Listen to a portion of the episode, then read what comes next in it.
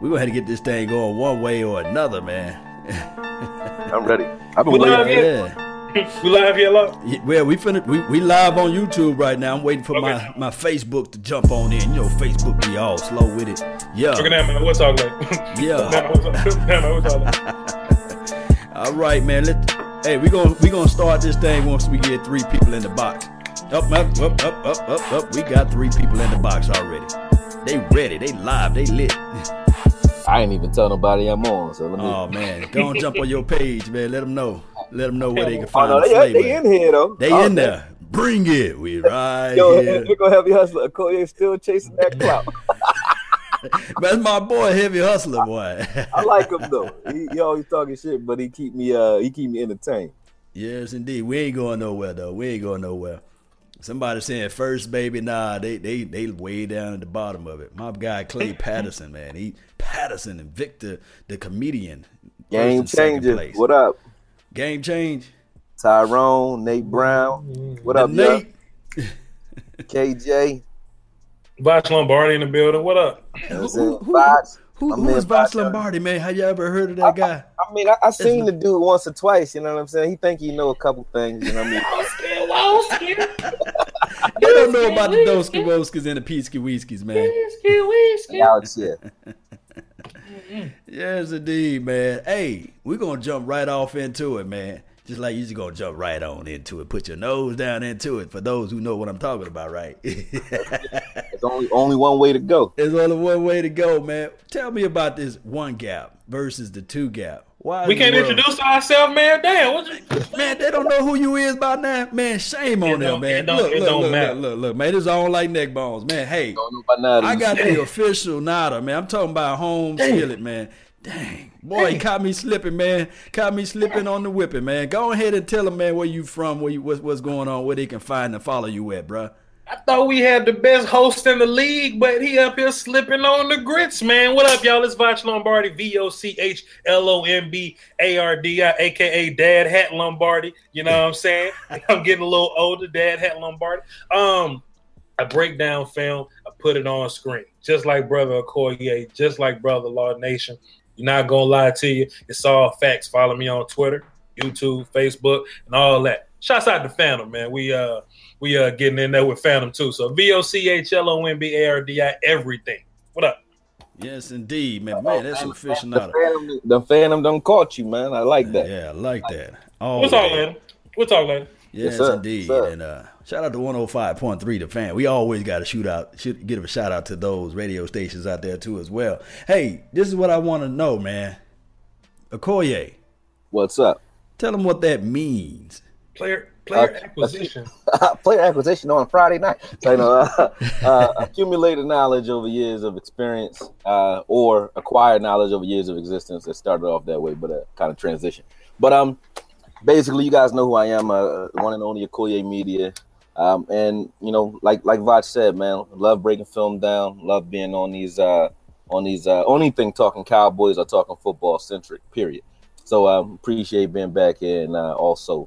You know, let's just dig in, man. I'm kind of excited to talk about training camp. I'm jittery. So yeah. But before we watch one other minute, man, this is what I want, man. Everybody that's in the chat box, everybody throughout the world that's watching this show, I want you guys to follow Okoye's page. There's no way in life this guy should be at 8,000. Let's get this man to 10 stacks right now, man. Let's get the thing up, man. Subscribe to his page, man. I appreciate it. Yes, I probably lost him in all my little spats and game wars. I probably would have been at 10,000 by now had I not been so aggressive. I was gonna say so much of an asshole, but you know I wear it with pride though. You know what I mean? They love to hate me. I feel like the deal. No. Remember XFL? One of my favorite players. He had a name on his back. Said he hate me, man. I said, Rod Smart. That was Rod Smart. I remember it. What was his real name? Rod Smart. He played for the Panthers for a little while. No doubt, man. Look at that. Scouting report. Look at that. Rod Smart. Mm-hmm. What's up, man? Talk to me about this one gap system, man. I did a film session on Antoine. What's his name? Woods. Yeah. Months ago. And I was saying that he couldn't get no push off the LOS. It looks like he was getting dogged and pancaked everywhere. He wasn't getting no penetration. I said, man, what in the hell did they got rid of your guy, you know, who you did the film session on, to get this guy who pretty much couldn't push over a folding chair. But now I'm looking at this guy. He's penetrating. He's shooting the gaps and stuff like that. So break it down. Help everybody out here in the nation, in the world, about this one gap versus two gap. Okay, well, versus three most likely. Three, but yeah. Your one gap guy is between he's playing off the left or right shoulder of the center, depending on where he's lined up. Doesn't matter, but he's playing the left or the right of the center, and his job is usually to take up space in that right up the middle. So you can't really run up the middle. You can't run you can't run dives or traps up the middle because he's supposed to be soaking up one or two blockers at a time. So that's his job. And they're really like a wall. They're not penetrating tackles. They're usually bigger guys. Think of your John Henderson from back in the day from Jacksonville. Those dudes, they had huge guys back then. But you think of your Vince Wilfork is a nose tackle. They play one nose tackles usually play one tackle, but that's in a 3-4 scheme. You know, so it's just a big guy that can absorb space and can stop your offensive linemen from getting to that next level and getting their hands on your linebackers and so on. When you have smaller guys in there, it's not that they can't do it, because we had a guy who played very well in the middle for us who wasn't that big, and that was Jay Ratliff. So it's not that a smaller guy can't do it, but usually if they don't have technique, because guys like Dayton Jones is a smaller guy who I think can play one tech too, because he's done it. But if they don't have that technique or that level of skill, and they're not that durable, then they usually cave in. So you got to have a heavy rotation if you're going to have smaller guys playing in there. But one tech guys are usually run stoppers. So your if you want an example, your Snacks Harris, who always gives us problems over in New York, he's a one tech guy. He can play three tech as well because he has good burst off the line. But he's a one-tech guy, whereas your three-technique guys, they're lining up in between the guard and the tackle, and their job is to get upfield. So they're usually getting that one-on-one. If they have a good one-tech in there, they're getting one-on-one. And that one-tech guy creates one-on-ones for everybody else because he's absorbing one or two and sometimes even three linemen. So that creates, mismatches on the edge for your defensive ends, which causes offenses to have to shift their scheme. That's where you start seeing running backs chipping. That's when you start – when you know your one tech is playing, he's not because he's getting sacks necessarily. It's when he's sucking up enough blockers where guys like Tank Lawrence are getting that one-on-one and playing half a man, or guys like Crawford are start getting those sacks and stuff like that from that three-tech position or from the defensive end position. When you start seeing that and you start seeing teams leave their running backs in or their tight ends in and they start to bunch their formation or chip, it's usually because – someone in the middle is absorbing and doing their job, pretty much absorbing blockers. You see one techs aren't always trying to get upfield. Sometimes you might see them grabbing and they get called for defensive holding because their job is really to keep blockers from getting to the next level, which keeps guys like Sean Lee flowing free, Jalen Smith flowing free. And it also keeps them healthy because they're not; those linemen aren't able to get their bodies on them. No doubt. Voch, what's good, man? So Voch gonna break it down. I know he's gonna break it down. Where my notepad at? Hold on. I got my notepad. So you were saying one gapping. So we talking about schemes. We talking about the actual player because Okoye hit us with the one tech. Now one teching and one gapping is different, right? So it's one gapping and two gapping or whatever. Antoine Woods is He's a one gap player. He's going to be in one gap. That's one tech. Or you can be three tech or five tech. Those are one gap players. Two gaps is more so what Joey Bosa does in San Diego. Comes off the ball, punch people in the chest, and he reads. He could either be B gap or C gap. You see what I mean? According to whatever the running back does. Hold on, Bob. You got to educate the fans, man. Well, the nation, B and C and A and all that. You got to educate them, man. They know this. They don't know it. They be asking me. I can't answer them all. A gap is between guard and center. B gap is center and tackle. C-gap is basically tackle to sideline, tackles outside foot to sideline. And two-gap players, and this is, I mean, there's a big difference, right? So when you look at, like, Jahad Ward, right, when he was in Oakland, they had him playing four-tech, punching people in the chest and reading. Jahad Ward ain't that guy. He's more of a, I mean, sorry, I'm a former offensive lineman, but he's an idiot, so to speak. You want Jahad Ward in one gap going forward without thinking, just whooping whoever in front of him. You don't want him being football smart. You don't want him reading nobody. You don't want him making decisions. You want him to line up, put his head down, and go. And what the Cowboys do is we're a even front. You know, four guys up front. So we play one gap players, one gap systems. That's why we don't like trash can full of dirt guys necessarily. Right. You know, we like guys that can move. We like guys that can, you know, that can get upfield. You know, B gap, one gap players, three techs, they normally have one-on-one blocks. So that's why we, you know, like them or whatever. But guys like Joey Bosa, guys like Chandler Jones, you know, that can. DeMarcus Lawrence could do it if he wanted to, you know, could actually get hands inside it, extend, read, and then flow. So that's the, you know, that's the big difference you're looking at. What was what I saw was the Titans, right, mm-hmm. and the Raiders. They both are 3-4 defense, I assume, right. Then, right? Right. Okay, so that's why both of those players pretty much got the same skill set. So Jahad you would be two gap and then that. Defense, but some players ain't two guy players. Some players, you know, are just put your head down and go guys. Mm-hmm. Mm. So how's this gonna benefit your guy Randy Gregory? Randy Gregory? Yeah. Randy Gregory just get to line up and be a gangster.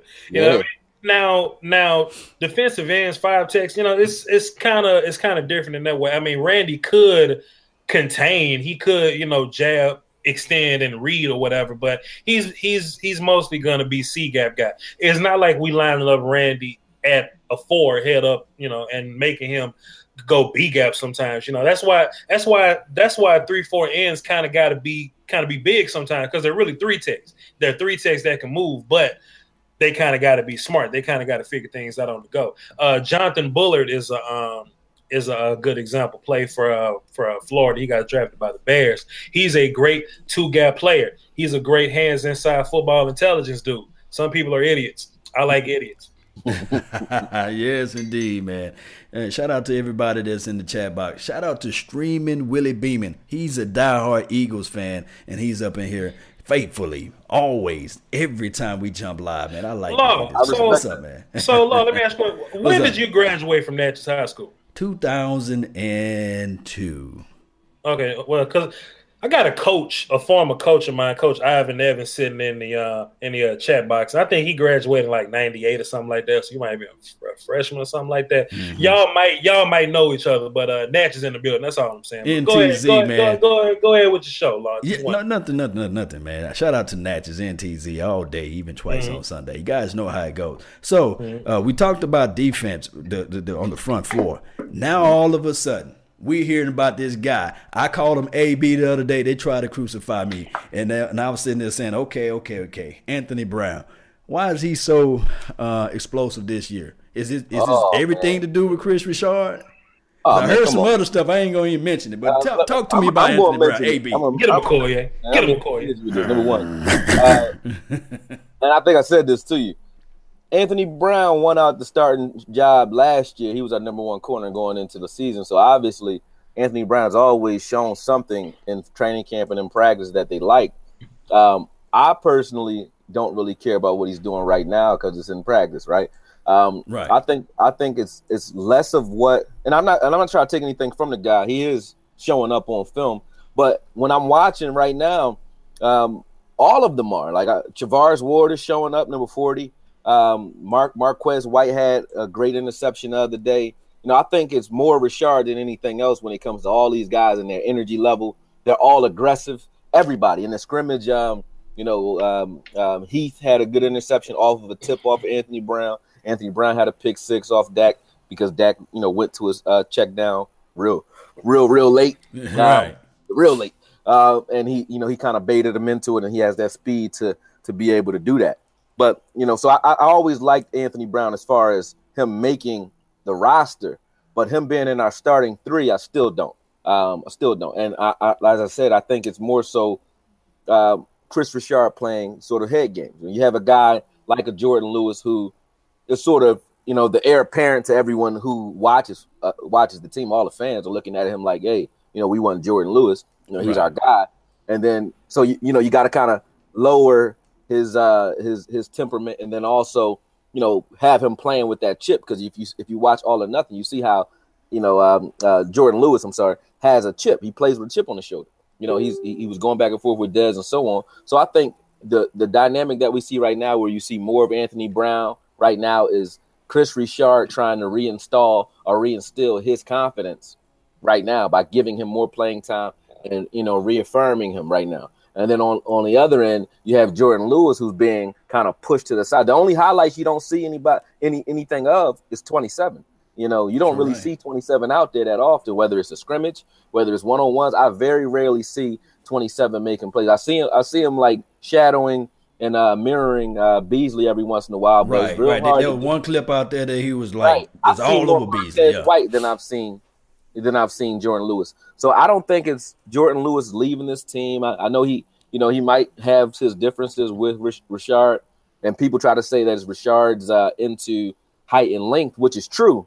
But if that were the case, he wouldn't be going after Anthony Brown either because they're the same size. So it's not about height with those two. I think it's more so he understands the two players, and I think he's playing head games with them. I think he's pushing Jordan Lewis to reveal himself and pull out the best of him by giving him that opposition early in camp, making him feel uncertain in regards to where he stands with this team. And then on the other end, I think he's trying to reaffirm and reassure Anthony Brown and his confidence because he took a dip last year in regards to his playing level, and I think it really had more to do with confidence than and overthinking things than it did ability. Because you saw, and I know you showed it on film, I showed it on film. You know, he got his hands on eight passes. You know, he only caught two. If he'd have caught, I still had to go back and rewatch that, man. But you guys talk about that. If he'd caught six of them, we would have been happy with him. He'd have been a Pro Bowler last year. He caught eight of them. You'd have said he's one of. We've been arguing whether or not Anthony Brown might be one of the top 10 corners in the league if he caught eight interceptions in a year, right? So, you know, I still don't believe. You know, that poem, "If," man, treat your triumph and disaster. Treat both imposters just the same. I don't think Anthony Brown's a bum. And I don't think he's one of the best corners out there. I just think, you know, he's somewhere in the middle of the pack. But I still don't have him being, you know, beating out Jordan Lewis when the season starts. I really don't. So but, all you know, about it's still good to have that competition. This is all mental warfare, right? That's what I think, man. That's what I'm thinking, but I'm also crossing my fingers and hoping at the same time that that's what it is. Because if they get rid of Jordan Lewis, man, I love Chris Richard, but I would be mad about that. I'm not gonna lie to you. Man, I'll be moving some furniture around here. Yeah, I'll be pissed off, man. I love that kid. Yeah, yeah. I mean, I tell you what, man, we love Jordan Lewis, but if he gets beat out by three guys, then that's some damn good beating out in Campton. You know what I'm saying? So it ain't really nothing we can do about that. But he's not getting hated. You gotta.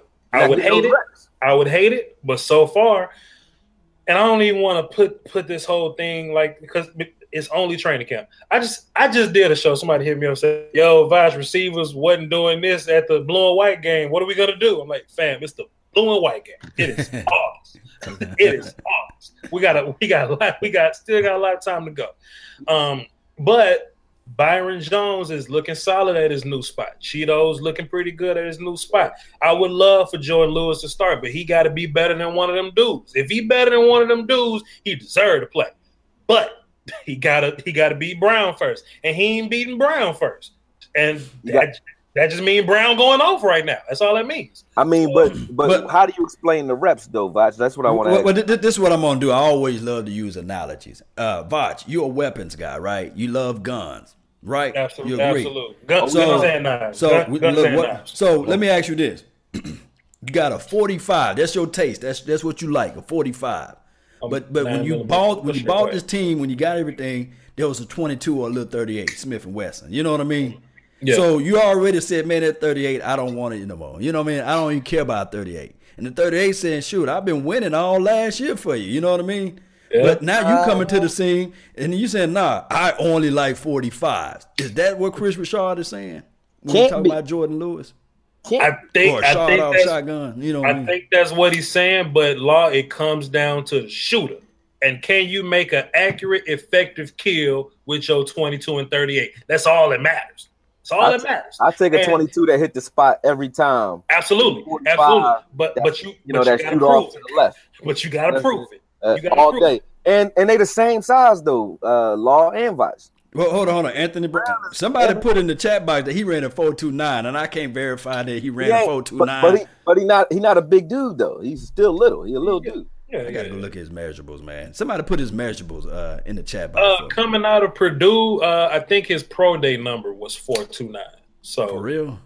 You know, in real life, that's real like a 4.35, but right, you know, yeah. But his Purdue pro, I don't think he ran the combine though. But I could be wrong there. But his Purdue combine number running down that hill with hand clocks was 4.29, and the wind blowing right. I feel.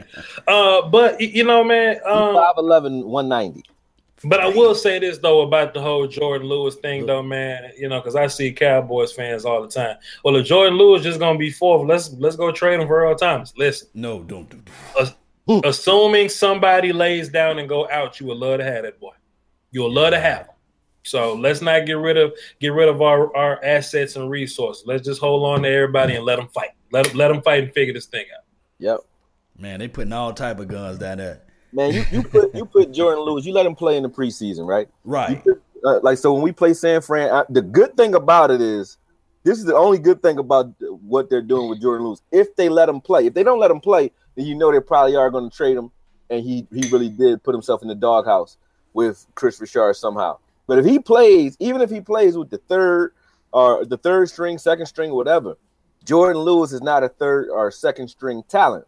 So if he's up against third stringers, third string quarterback, so he gonna shine. So that's the only good thing about them putting him in the back. You know, he should ball the hell out right now. You know what I mean? But I don't care what anybody says, I shouldn't see more of Charvarius Ward, Cam Kell. I see 37, 40, 39, 32, the fact that I even know their numbers and names now shows how much I'm seeing them. Alumba, I see him all day. Well, but think about this: what's the trend on Alumba? 6'2". They all long, tall guys. It's for a reason, man. Like I said, he liked the 45. He just liked the 45. He don't like to run around with the 22. Man, we say all that, but we want to bring in Earl Thomas, who's 5'10". Earl Thomas a beast, though. We can't say that.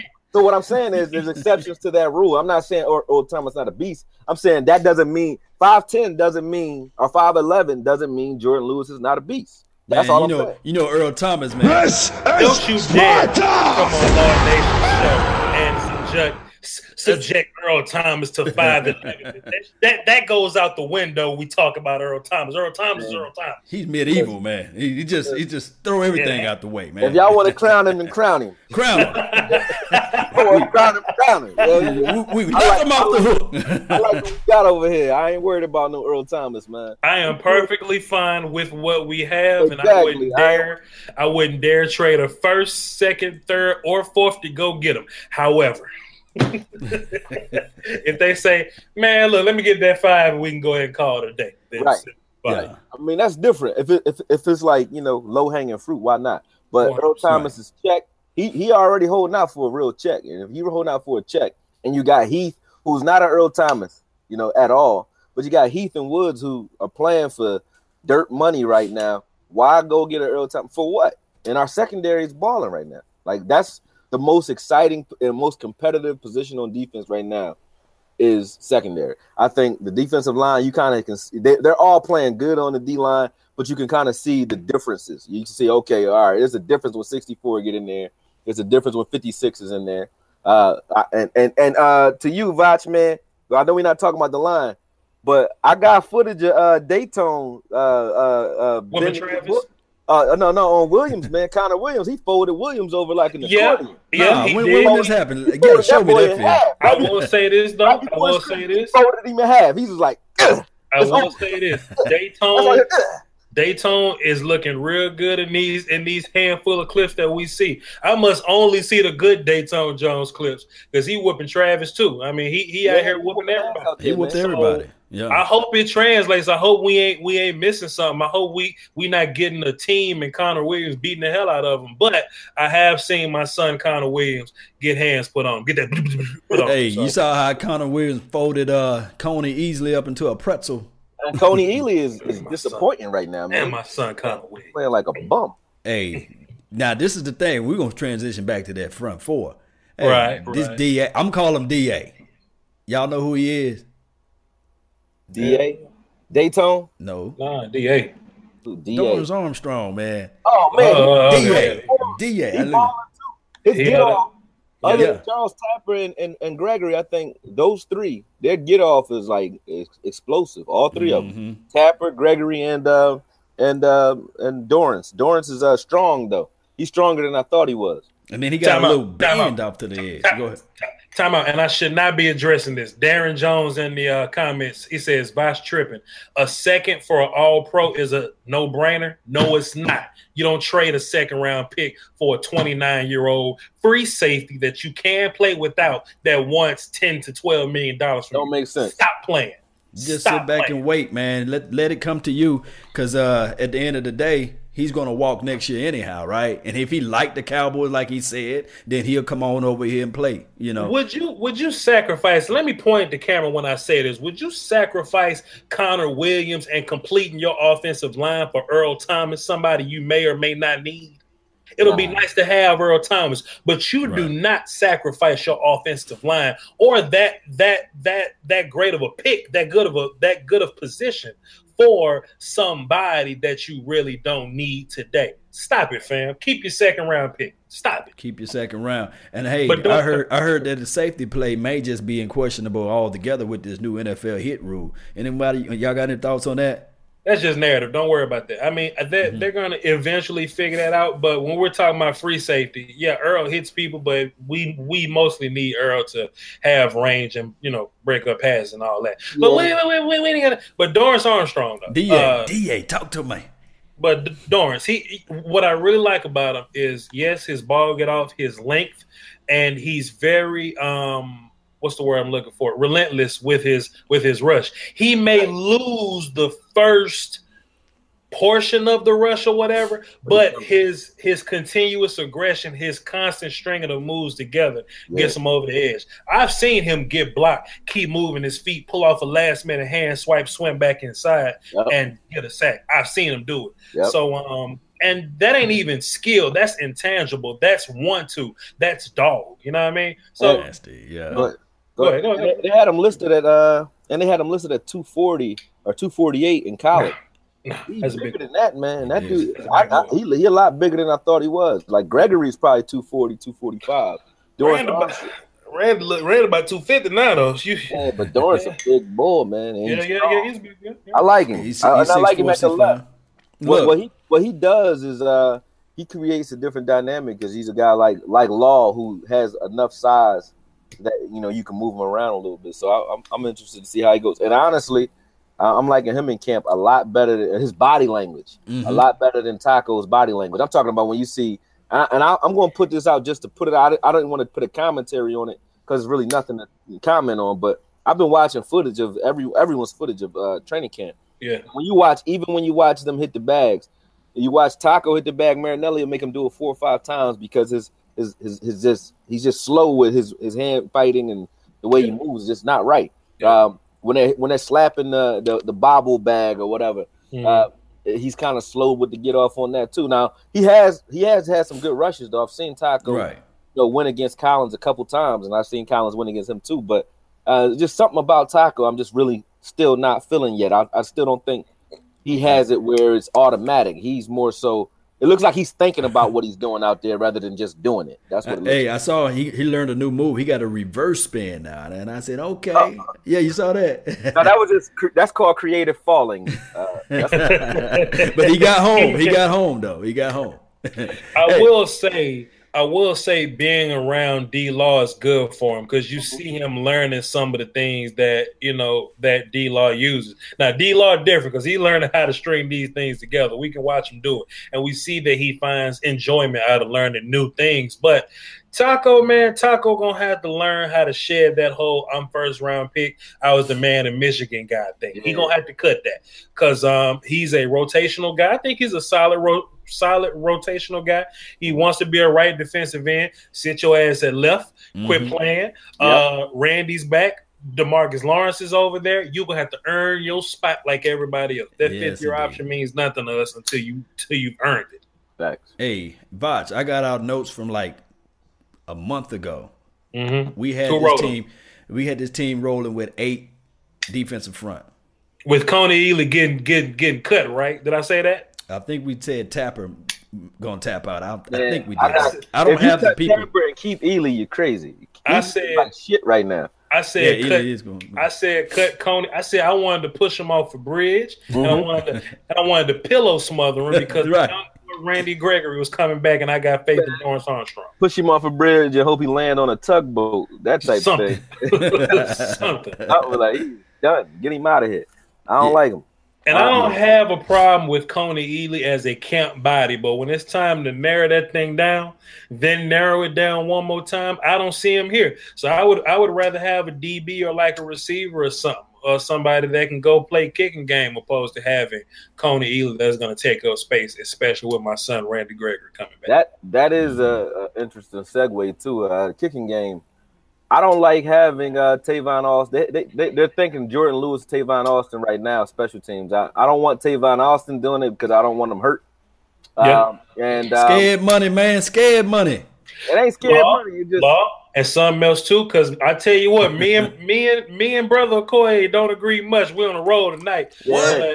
But if you look at Tavon Austin's fumbles, they come from special teams, you know what I mean? They come from not looking that ball all the way in. He's dynamic once he get it. Now, if you want Cole Beasley to catch it, then give it to Tavon. That's another situation. But we don't want that man getting hurt because he's going to be our speed guy, our mismatch guy, and our dynamic dude. And I want that dude playing as much offense as we can possibly get him on. Who was that guy for the Green Bay that won the Super Bowl? This is like the late 90s. I know Okoye, me and you was about the same age. I don't know. Voch was still young, right? Or was Metcalf on the Falcons? No, not Metcalf. I'm talking about he won the Super Bowl for the Green Bay Packers. Driver? Donald Driver? Not Donald Driver. Kickoff return guy. Okay. I mean, he flipped the field for him. He helped everything out for Brett Favre. Somebody in the chat box, I know somebody that's old enough to remember, that was everything for that Green Bay Packers team.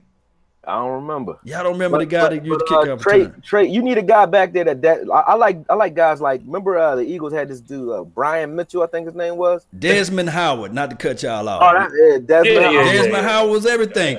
Yeah. What if I tell you? What if I told you like ESPN 30 for 30? What if I tell you that Trayvon Austin can be our Desmond Howard?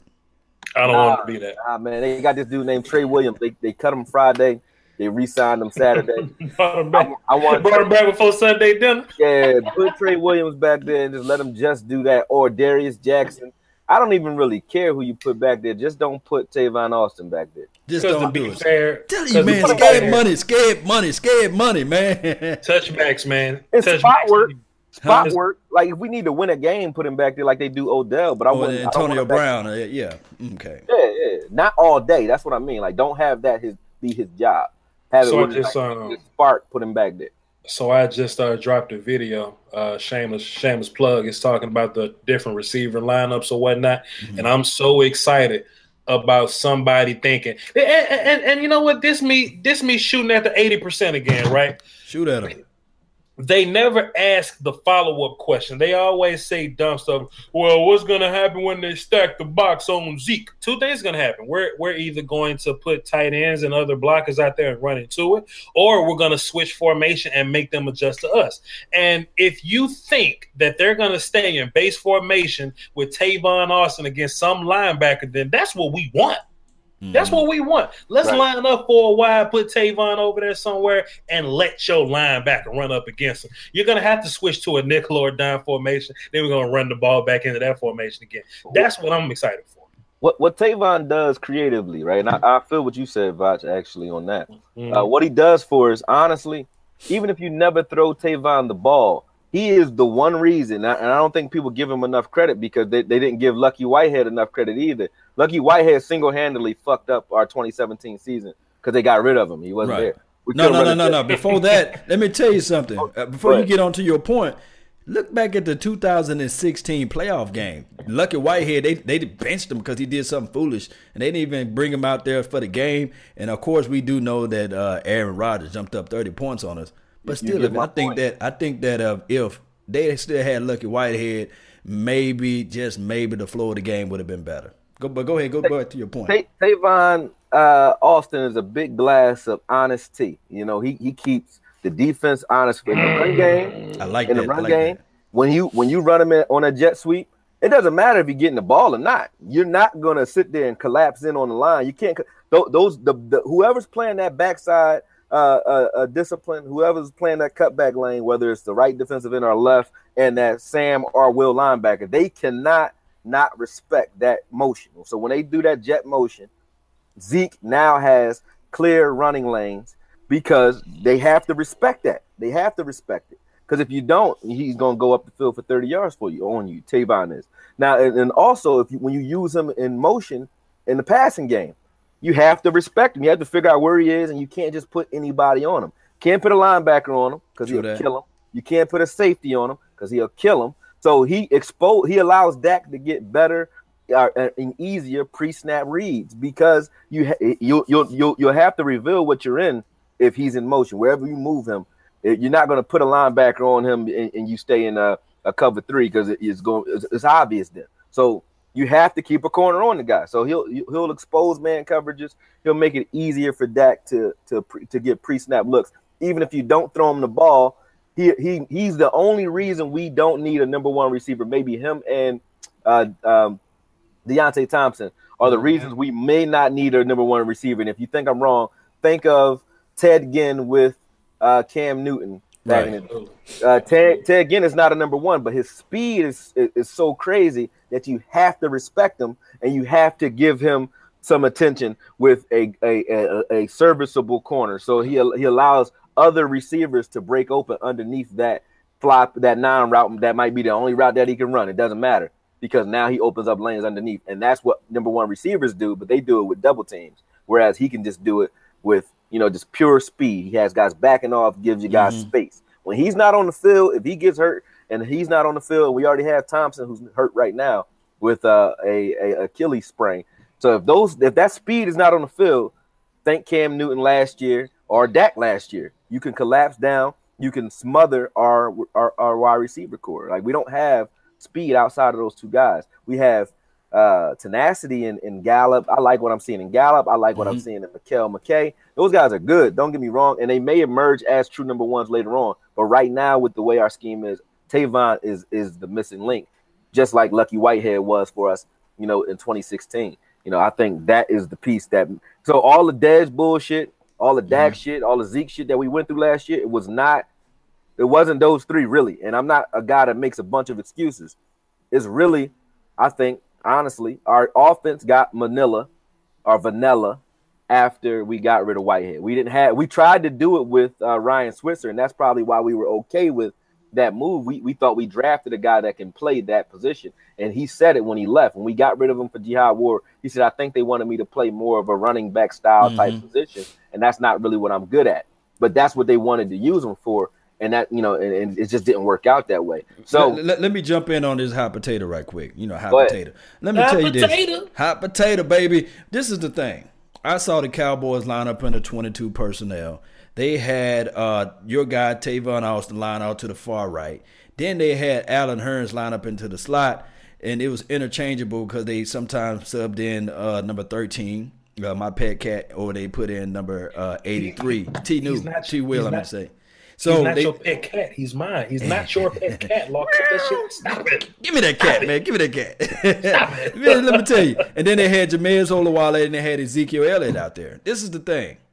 And that look alone, who you going to line the number one corner on? Are you going to slide your number one corner into the inside? Allen Hurns is 6'2.5", 6'3", give or take, and you put him in the inside. No, normally teams try to match up their number one corner on somebody on this team because they know for sure that this team is a run-first team, so they try to at least take out the pass the best of their ability, right? So when I saw that lineup, I said, oh, man, okay, let me see what they're going to do out of it. And immediately, it was an automatic mismatch with the inside player, Allen Hurns. And they were still looking in the backfield, what the world are they going to do with Ezekiel Elliott? So this is the thing. I look back on some of the film from last year and the year before that. I think that Terrence Williams, although he played garbage and trash against the number one cornerback, and he plays decent a little bit against the number two cornerback. He dogged Marcus Peters last year. So. True that. I'm going to back off him a little bit on number two. Well, number Peterson was number two. And he actually balled out in that Chargers game, and their secondary is ranked number two in the league right now. True that on those two games. But now, this coming season now, who's going to be lined up against him now? Because I think teams are going to try their best ability to take a look at Ezekiel Elliott in the backfield, and they're going to try to focus on Tavon Austin and Allen Hurns. Exposed to. You can't cover everybody.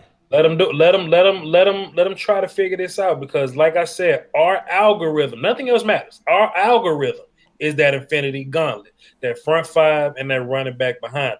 Everything else kind of falls in place with that. I don't have a problem with Terrence because look, when Terrence Williams was the guy, I saw Terrence Williams have a 9-catch, 120-yard game. I saw him do it, but that don't mean he got to do it all 16 games because that may be Hurns' game one game, that may be Gallup game one game. Hell, let's bring Beasley back. The only reason Beasley was taken out of the game because you had a corner one-on-one with him, and you can float a linebacker to him and kind of double team. You can't float that linebacker because 21 back there, and now we got Tavon now. So our offensive algorithm is gonna work out. We don't need big names everywhere. No. He got five on the damn run situation by his damn self. Not to mention Dak running the football too, man. Right. We're going to be all right, man. Calm down, y'all. We're going to be all right. Hey, looking back at last month's note, you had us going with 7 wide receivers. Do you have anybody named that you want to insert or take out? Yeah, no. You keep with the same 7. Who I say? I don't even know. I just have the number 7. I don't have the names. I got us with them. I got us with 4 tight ends because I don't see Rico leaving this team. Rico ain't gonna make the team, man. I don't got Rico leaving this team, bro. So peep this out. Even if Rico make the 53, is he gonna make the 46? And if he ain't making the 46, you can replace Rico with somebody that's gonna make the 46. I mean. To say Rico shouldn't, like, I think we ask for too much when it comes to our tight end play. Like, we got to. Like, look, when we look at Blake Jarwin, his ass block, his ass catch, and he tackle on special teams. Him and Swain are my number 1 and number 2 tight ends right now. So I like. And he tackle on special teams, and he can block on PAT. True. Rico Gathers kind of just jumping over people in the end zone. What else? What else? I mean, what else was Antonio Gates doing? This ain't Antonio Gates. What else was he doing? This is the Dallas blocking. This is the Dallas Cowboys. Was he blocking? We're talking about us. Well, what about Ertz? Is Ertz a killer blocker or is he a pass? We're a run first team. We are a run first team, and we got 3 tight ends that run block better than them. Okay, Rico, can you tackle? We got 3 tight ends that tackle better than him. Well, shit, Rico, what we gonna do? I'm not gonna like pull out all the stops for Rico because I want to see him committed to football, but. I mean, he is definitely a weapon that you can't really deny 6'6", 290. You know, that's some shit for your ass right there, man. Like that's a problem. Hey, let me ask you this. Let me ask you this. Go ahead. Would you rather have Deontay Thompson or Rico Gathers? I think that's what it's going to come down to, you know, situations like that. Would you rather have Charles Tapper or Rico Gathers? Would you rather have Marquez White or Rico Gathers? That's what I think it's going to come down to.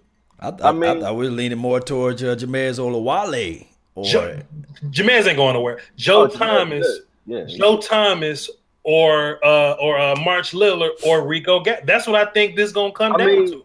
If it comes down to a couple of those names, I mean, I don't mind keeping a Rico. We don't have a red zone threat right now. We don't have a clear-cut one other than Hurns, maybe. You know who our red zone threat is? Who? 21 is our damn red zone. That can't be it, bro. That can't be Zeke. It. You already know that. All right, let's look back at this. Little Danny and Thompson, whatever Thomason, right? What's LT. Up? He was there red zone. He was there red zone. You keep forgetting Antonio Gates played on that team too, don't you? I don't care about Antonio Gates. This brother had like 40 touchdowns almost. You remember Vincent Jackson, 6'5", 235? I don't care nothing about them. They did not wear stars on their helmets. I don't care nothing about them. Well, true, all right, so I'm just saying, like, they had red zone threats. That wasn't it. All right, let's go back to the 90s. Who's the – Emmett, how many touchdowns he was hitting up every year?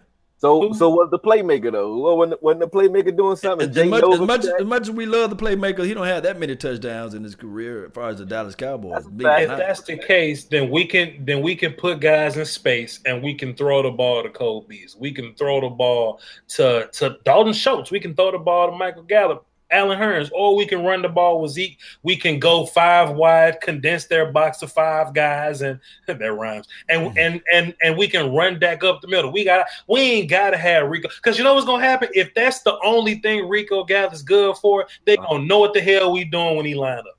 I mean, same thing the Eagles did with what's his name? I like the Eagles.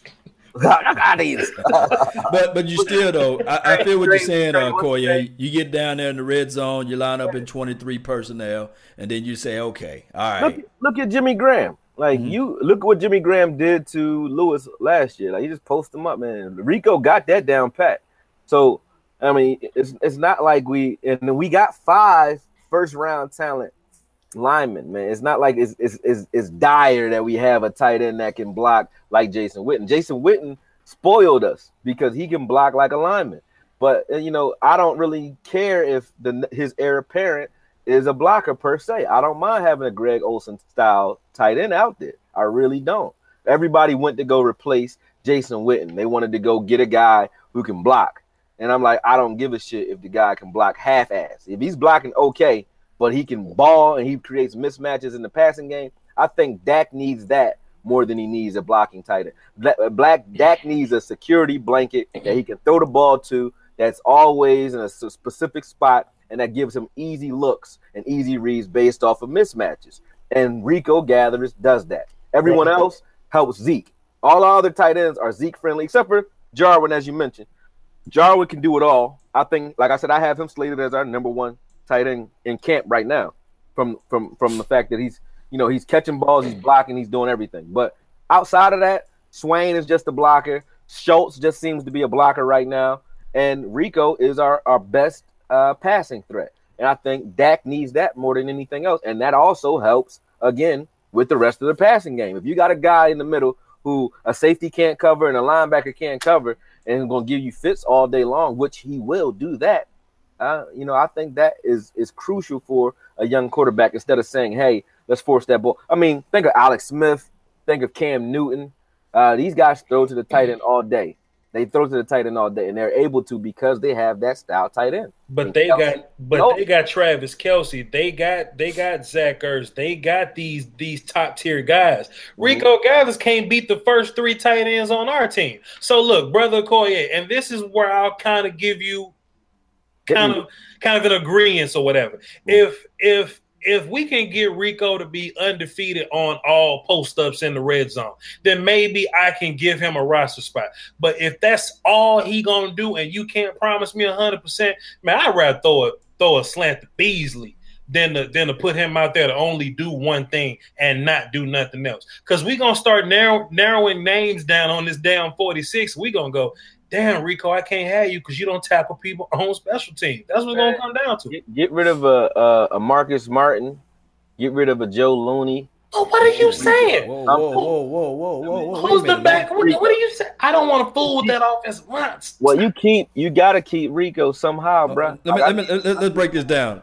We need weapons on offense, man, in the passing game, period. Right. You remember when we went the roster and we went with 7 offensive line, and then everybody in the chat box was like, look, bro, you can't go with 7 offensive line. You know what I mean? And then we looked back at it again, and we said, you know what? They was right, you know. And we went with 8 offensive line.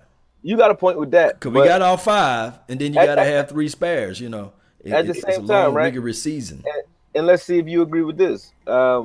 I think people are so afraid of the depth at offensive line because of what we did with Chaz Green in Atlanta. Shit, PTSD is a motherfucker. But Chaz Green is getting a raw deal because he wasn't playing tackle last year. He was playing guard, and he played well at guard. I don't want to hear Chaz Green. It's like, man, so poison to my ears, man.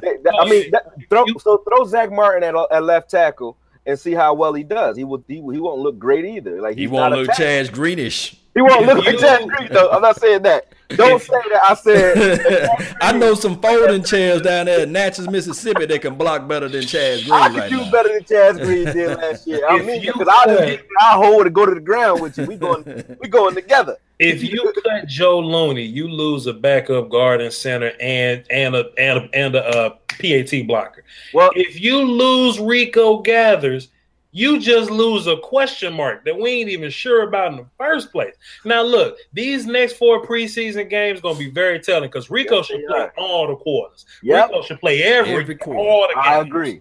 All the games. And if he can show me that he's an adequate, at least an 80%er in the red zone, then maybe we can have a conversation again.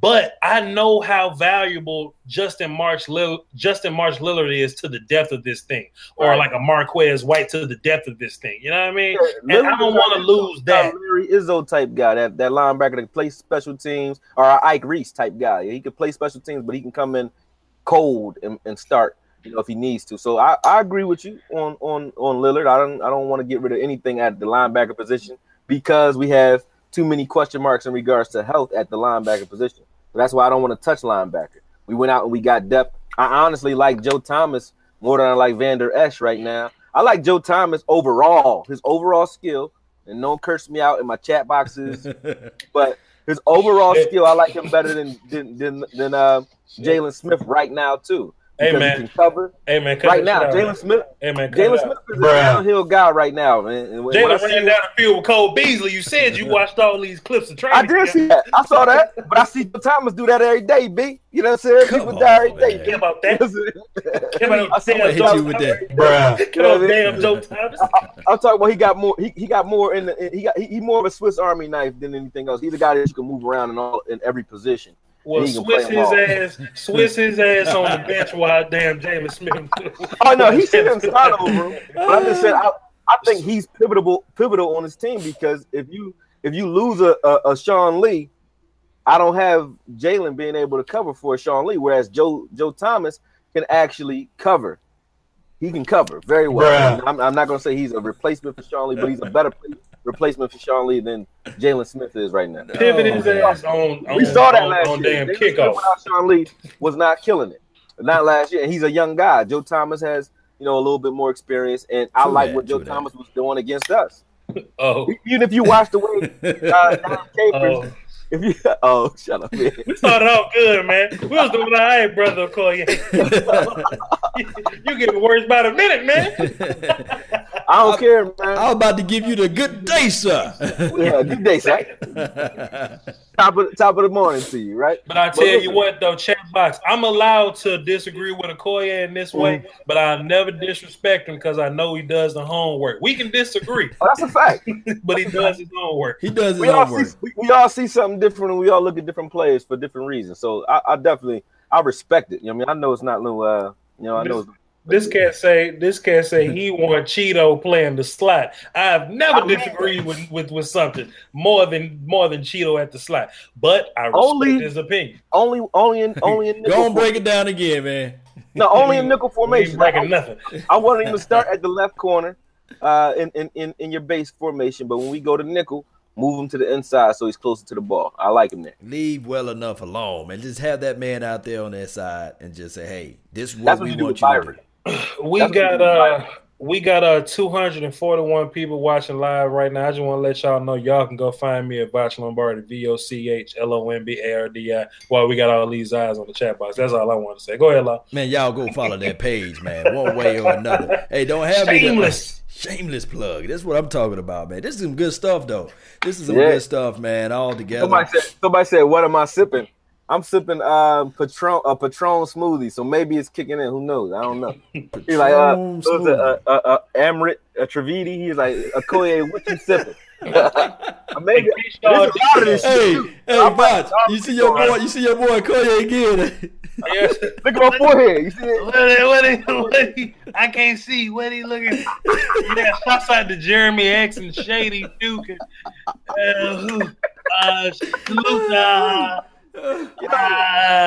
Standard only. And Dean Bryan. We gonna reach out to Lance Crafters, Eye Masters. We gonna need some sponsors real quick so that they can give Okoye Media some glasses. Okoye Media, prove it with the film. Y'all wonder how I see these plays, right? I know them, so I gotta watch them like 15 times. Well, Pete, this out. He say he can't see. He leaned forward and closed his eyes. I know he can't see this. Oh man, somebody in the chat box gonna say, man, he can see better than Dak though. That's a good segue. I meant to say. What y'all feeling about Dak, man? Is it too soon? Is it still just so vanilla? What we need to look for come Thursday? That dude a gamer, man. I don't want to see none of this. I don't want to see nothing till September. You know, we have history on Dak. We know that.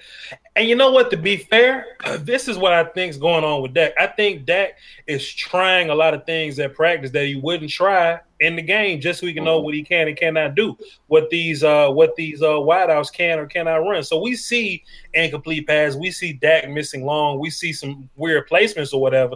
This kind of the time where you want to miss, because we know that when he gets to the game, he's not going to turn the ball over like that. So let him look bad at camp and let him look bad in preseason. But I think when it starts to count, Dak is going to be a lot more safe and a lot more accurate. Man, I think. And when you sit and watch NFL Total Access, when you sit and watch the Dallas Cowboys website and whatever, right? Mm-hmm. Dak's under the microscope because of all the news that was going on in the offseason. Yeah. So right. NFL Total Access, when they showing training camp, they show the Browns because of Hard Knocks. Yeah. They're not showing every team extensively. They mainly show the Cowboys, and I appreciate the attention that we get because we're a major market. But you know, when you say, I mean, how many other quarterbacks do we know of that haven't thrown touchdowns in 11-on-11s? We don't know because they're not talking about that. They talk about it when it's Dak because of the scrutiny that he's under due to Dez leaving, due to Stephen Jones talking, Sanjay Lay talking, Will McClay. Everybody's talking, and even Dak himself is talking, you know, with the anthem and so on. So he's bringing attention on himself. They're bringing attention to him. And I think now, you know, Dak can sneeze at practice and they'll say he has immunodeficiency disease or some shit. You know what I'm saying? Anything he does is under the microscope. So I mean, I'm not one of Dak's biggest fans, obviously. You know, I'm not against him or for him. I just want to see him improve and want to see what he can do. I don't know what he is yet, but I do know for a fact he is a gamer. Like Voch said, he can manage this team. Can he be a guy that surgically picks you apart? Who knows? But he can manage this team and lead us to wins. So I'm not really worried about what he's doing right now because we know what we're going to get with Dak. You're going to get the guy. And one thing he's not doing, think about it, he's limited too. This is vanilla. He's not scrambling for 30, 40 yards when he knows, okay, it's 3rd and 5. I don't have anybody. I'm going to just throw the ball. Whereas, like you said, Voch, he's trying things that he wouldn't normally try because he probably would pull that ball down and run for that first down, which is what he does. He extends drives and extends plays. And he's not doing that so much right now. He's kind of trying to stay in. If you watched him in the scrimmage, he kind of stayed in the pocket mostly. I saw when he threw the interception, he had the pocket collapsing around him. And he went, instead of jumping from first read to third read or to fourth read, he went through his progressions like a clock. He was ticking. He ticked all the way to Cole Beasley. And I watched him do it. He ticked all the way to the flat. And when he threw it, you know, it was late. But that's something that he probably wouldn't have done in the game. He probably would have just pulled that ball down when he felt the pressure because he knows they can't hit him. So he felt the pressure and he threw the ball, but he probably would have ran that. So at the end of the day, I'm not worried about what Dak's doing. And no, I don't really need to see him in preseason. I don't need to see anything other than what he does with the talent they put around him. And hopefully they're creative enough with the scheme to hide some of his deficiencies until he can get better at it. Because now he's missing his deep ball is not short anymore. He's overthrowing guys now. So obviously he's worked on his mechanics. Mm-hmm. He's gotten a little bit better with that. He just still has to work on that accuracy. And I think, but that's where he should be. I've never said Dak was like trash. I just always said Dak is not what people try to make him, be. Again, triumph and disaster just the same. Both of them are imposters. So 2016 is an imposter, and so is 2017. He's not 2017 Dak. He's not 2016 Dak either. He's somewhere in the middle of that, and he's developing. So allow him to do that, and that's where he is. He's where he should be, a developing fourth-round draft pick quarterback that has heart, has grit, and that knows how to win games. So for me, I don't have a problem with Dak being my quarterback. If that was the kid, I'd say get him out of here, and I don't say that. So I don't have a problem with him. I think Dak will be fine. I think he's playing to the point where he should be, and he's taking strides on his own. Having the receivers come down to Orlando and work with him. That's what I want to see him do. I want to see him take accountability and actually work. And he took accountability for his accuracy. He said it himself. When I said it, they wanted to shoot me. But when he said it, it's like, oh, yeah, he's accountable. But when I said it, it's like, you're an asshole. You're not allowed to say that, though. Dak hater. Like, I'm not a Dak hater. Like, he can say it. He said it 3 times. I say it once. They're like, you ain't shit, Okoye. You know what I mean? All right, cool. So we got a comment. I'm not going to say who it's from because, he's clearly trolling. Oh, Lord, a bunch of YouTubers running their mouth about something they haven't seen. None of these chumps on Oxnard. But you watch him, no? With your fucking ass, boy. That's what I said. What's wrong with you, what? What's wrong with you, what? I bet you adding to them numbers, dog. Which of these 239 watching now people are you? Which one are you? You're 46. Shut up, punk.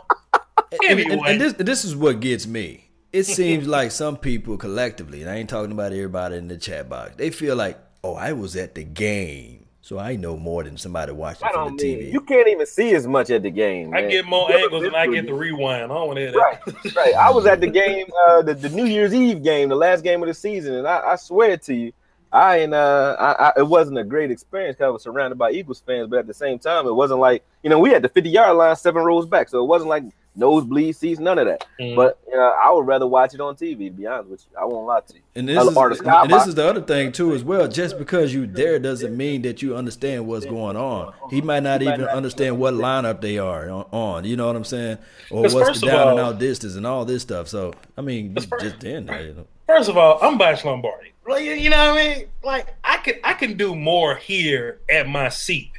You know what I mean? I like to rewind. I like different angles. I like to slow stuff down. I like to pause. That's where I get the nuances from. That's really what film evaluation is about. If you go to a live game, you're really going for the atmosphere. Mm-hmm. That's why you see people watching it on TV at the game. They're going to be able to cheer together. Right. Right. It's just something about watching it from a screen. You watch screen to learn. You know what I mean? And pick up on something you may have lost. So I'm not going to say your name because that's what you want. But you are faithful, though. You tune in to me, Mark. You tune in to Law, Corey. You watch all of us. So right. Salute to you for being the 46th person watching and being a great fan of all of us. Salute to you, sir. Go ahead, Law. Finish what you were saying. No. Yeah, remember. Keep the show moving. You're listening to. No, it's all good, man. Dad had Lombardi's undefeated, boy. Go ahead. But shout out to you, man. I appreciate you for tuning in, though. It is what it is. Everybody have their opinion. Those convinced against their will is of the same opinion still. We already know. But, hey, guys, it is what it is. All right, so what's the next topic, man? What you got on your mind, man? What else y'all got to think about, man, on this team? You the host. See, look, I'm what he do. I'm back for him because, hey, this is the thing. I got my guy Ty West Cowboy. Tyson West Coast Cowboy. He want to jump in, so I just shot him the link over. He got a chance to interview some of the plays. I'm working on a Jordan Lewis video based off of what Wes. Actually, that's where that topic came from. I was watching his footage of his interview of he actually got an interview with Jordan Lewis about a minute long, talking about the rotation, and Jordan was just like, all I can do is what I do. You know, I can't really I'm not coaching, so I can't really say why I'm not in there and so on. Because he was talking about the fact that he was taking a knee during the scrimmage and not really playing. And I didn't even pay that any mind, you know, at all. Because there's other guys that don't play too, like Tank's not playing. So I just assumed he was getting like that courtesy. I wasn't thinking of it as being the doghouse type thing. But yeah, that was Tice that brought that up to me. I didn't know. Yeah, but I just sent him the link so he can jump on at any time. My guy, Big Game James, he can jump on. We can make this thing a part of the line if we want to. But I like cursing out Big Game James. We go back and forth hard. He'd be like, "Man, you crazy." I'm like, "Yo, you crazy." We go back and forth. So yes, I like Big James to this thing. I'm not gonna get a word in because all he gonna do is fuss with Okoye. I'm just gonna be looking at my phone and reading the chat. We ain't gonna go hard. I ain't gonna get a word in.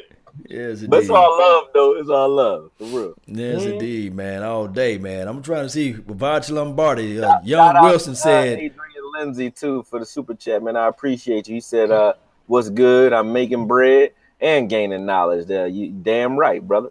There it is. Yes, indeed. Yeah, that's what I'm talking about. So we talked about Dak Prescott. Do we have to touch on the utilization of Ezekiel Elliott catching the ball in the backfield? Do we have to touch on that? Do we have to talk about that? Is he already utilized like that? I mean, I think that's the best way to utilize him if you want to get him more touches without getting him punished. You know, throw him the ball. You give him the ball 20 times on the ground, 5 to 10 times, or 5 times, I think, in the air would be fine. I think that'd be great for him. And you got to also squeeze. Now, the question is the rotation. Like, is Zeke going to be a 90% carry guy and it only comes out when he's winded? Or are we going to mix in Rod Smith, Bo Scarborough in short yardage situations and so on? Like, how are they going to carry this backfield and how many of them are actually going to be on this team? That's a good question. But Zeke, I think Zeke is they're going to use Zeke as break glass just in case. Like, they're going to use him wherever they need him. I don't think Zeke as a pass catcher is really part of our algorithm. You know what I mean? I think if you go out and throw the ball to Zeke a bunch, you kind of prepare for that. I like when we kind of catch you slipping and we throw the ball to Zeke and you don't really see it coming. I like his value as a pass blocker though. You know what I mean? Like people kind of forget about that. Like, you can't catch the ball when you whooping somebody's ass and pass pro or whatever. So I think it's all, situational. Plus, I think, we got Tavon Austin for that. Rod can probably catch a pass or two. Y'all keep talking about Bo, man. I don't know if Bo going to make this team, man. It seems like every year there's a Cowboy running back we love that just don't make it. I always go back to Gus Johnson. We just knew Gus was going to be second on the depth chart. Joe, Gus kind of bagging up groceries now, man. You know what I'm saying? So, I don't want to fall for the Bo hype train. I'm going to make a video because, if you put the word Bo Scarborough in your video, you get views. So I'm trying to get 2 videos off of preseason. try to get some views from him. But he may or may not make this team, Alabama fans. Sorry. Bro. Yeah, him and Darius Jackson obviously are odd men out. They need to be able to play special teams, and I don't know if they can. So yeah. I agree with you. Yeah. We got a Panthers fan in the house, man. They saying that they're gonna win 45-3 week 1. Let me tell you something. Carolina lost another offensive lineman today, boy. Y'all better cut that out. Y'all better stop losing people. Y'all better quit losing blockers, boy, because it's gonna be a come out party if not. I think it's they lost their backup tackle today. I think that's the case. I could look it up and do it or whatever, but they lost another one, man. So I expect a solid DeMarcus Lawrence, Randy Gregory come out party. With Giants coming up week 2, so. Yeah, that's exciting, man. Seahawks week 3. That's 3 bad offensive lines in a row. So let's get them sacks early. We played the Seahawks well last year with more talent than they have now. Like they lost. I think we're going to smoke the Seahawks. I think we got them. We had them last year. They beat us, but we had them last year. Had it not been for all the fuckery going on, so I'm not worried about the Seahawks too much. the Giants is probably the scariest of the bunch because they know how to play us, and they play us well. We gonna smoke. They play us well. We got to look at the fact that we didn't play them when they had Odell last year. So, and they play us well every year. So the Giants is probably the only team in that first four games where I'm like, I don't know about them. But as far as the Panthers, I gotta see it. I haven't seen the Panthers like light anything up. They play right into our strengths. They run the ball. We're a ball control offense. They're a ball control offense. So it's right. Like, you know, who has the? Then it goes to, you know, that's the tiebreaker. We both play the same scheme. Who has the tiebreaker though? And as far as talent up front, we do. I think our offensive line is a lot better. When you say, okay, their linebacker core is great, but they have the same knock on their linebacker core as us. Thomas Davis is not playing. They have a guy in Shaq Thompson who can ball, who's right. Healthy. But then they have a guy who is injury-prone as hell, especially when you're dealing with big-bodied linemen, and that's Luke Kuechly. And he's just like Sean Lee to me. So there's a tie there, too. So I'm not saying that we're, like, going to dominate them, but I'm not afraid of the Panthers. They're not an offensive juggernaut where, you know, we need to watch for a lot. You know what you're getting when you see them. Watch Cam, watch Olsen, watch McCaffrey.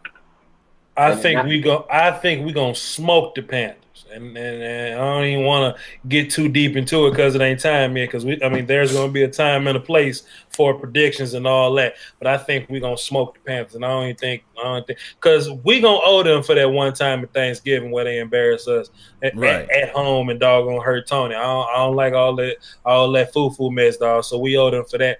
And I know the offensive line they wanna show up and get some. I know that defense wanna show up and get some. I'm excited, man. Let's run it. We're going to smoke. Yes, indeed. We got West Coast in this mix, man. What's going on? Eddie Griffin, what up, man? What's up with y'all, man? No travel cowboy, man. What's up with y'all, man? Cool. Whenever I see y'all getting down on football, on Cowboys football, man, I always, my heart flutters just a little bit, man. It's just too much wisdom, too much cowboy knowledge. But West Coast not to jump in here, man, and say his little piece, man. So I always appreciate y'all having me on, man. Shout out, man. Shout out to Okoye, and shout out for Law Nation for setting it up, man. I appreciate you, brother. Appreciate it, man. I see you out there grinding, man, doing interviews, interviewing everybody. Man. Tupac, Biggie, man. You was interviewing everybody out there. I said, my God, man. Hey, man. Hey, campus, man. I've been in camp. This is my fifth consecutive year being at camp, and I will tell you this, man. I have never seen training camp where the players have been so willing to come up and really interact with the fans and with the people, you know, the people around them. You know, I can definitely like something that's really big. Last year, if you didn't have no marker or something, you wouldn't get no autograph. But this year, they actually have people at each one of the four corners of the field, and they're actually handing players markers as they're walking off the field. So I definitely believe that. Like, I think the whole respect thing, I think people kind of got it wrong. I think people were thinking that the Dallas Cowboys were saying, you know, we lost our respect. You know, we all need to respect us.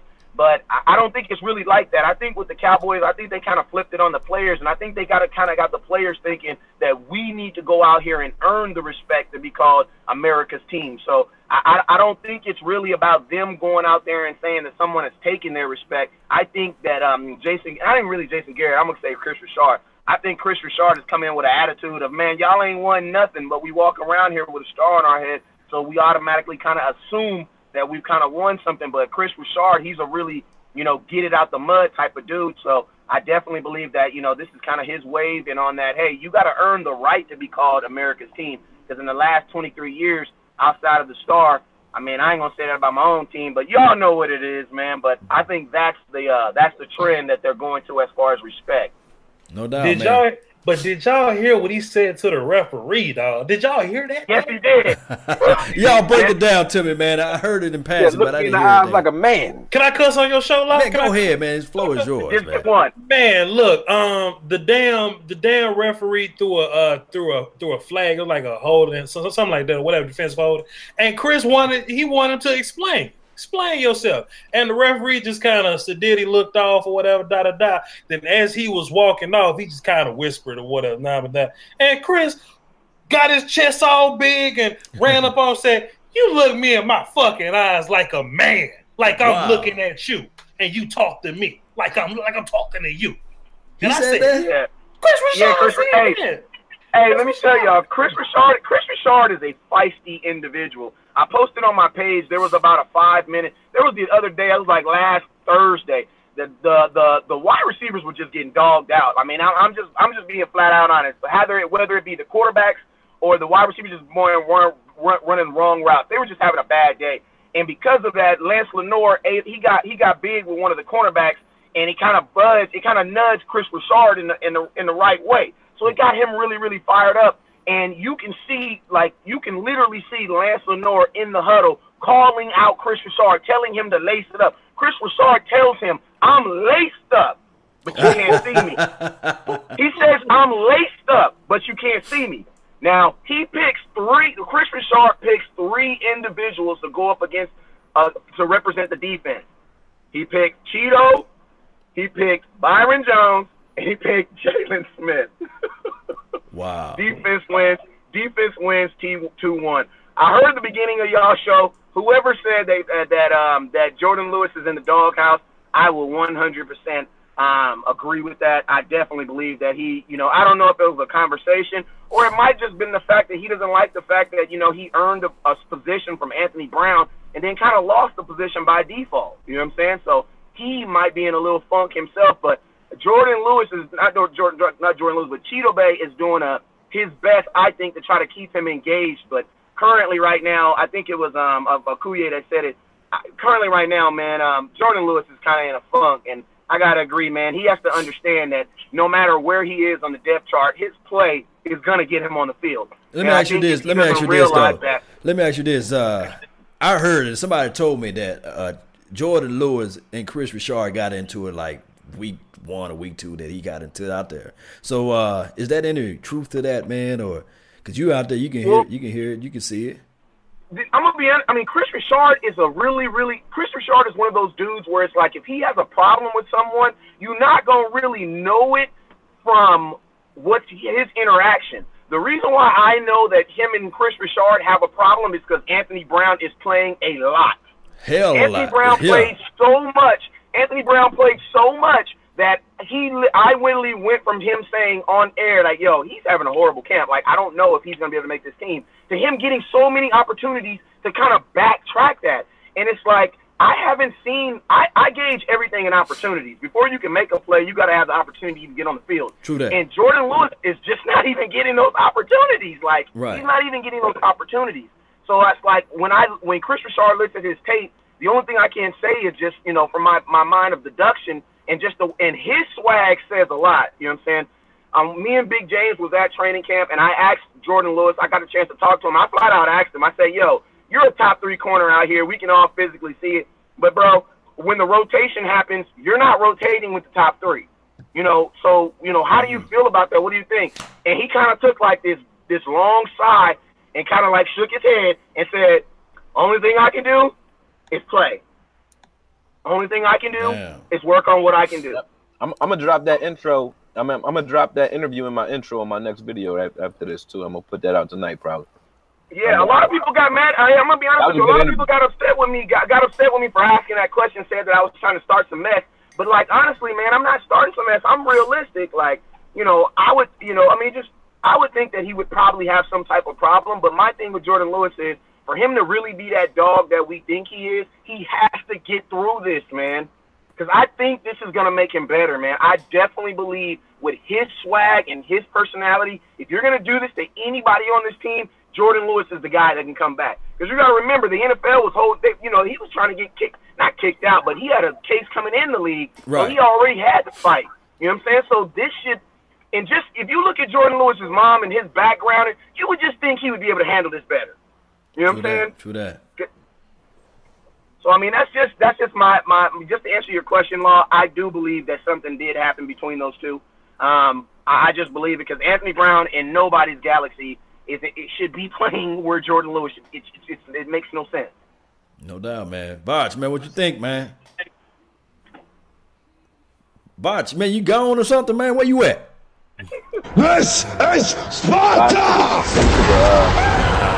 With a pistol break. But hey, but I'm gonna tell you guys something though. So this Frisco game, I think, is gonna be very, very telling. I think it's going to be very, very telling. Because in the rotation that Jordan Lewis is in, he should theoretically start tomorrow. He's going to be on Thursday.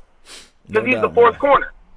So that's just like you were saying. That's what I was saying earlier. I was like, that's the good thing about him being low in the depth chart. He's going to get a lot of playing time with the bump. He should play a lot. Yeah.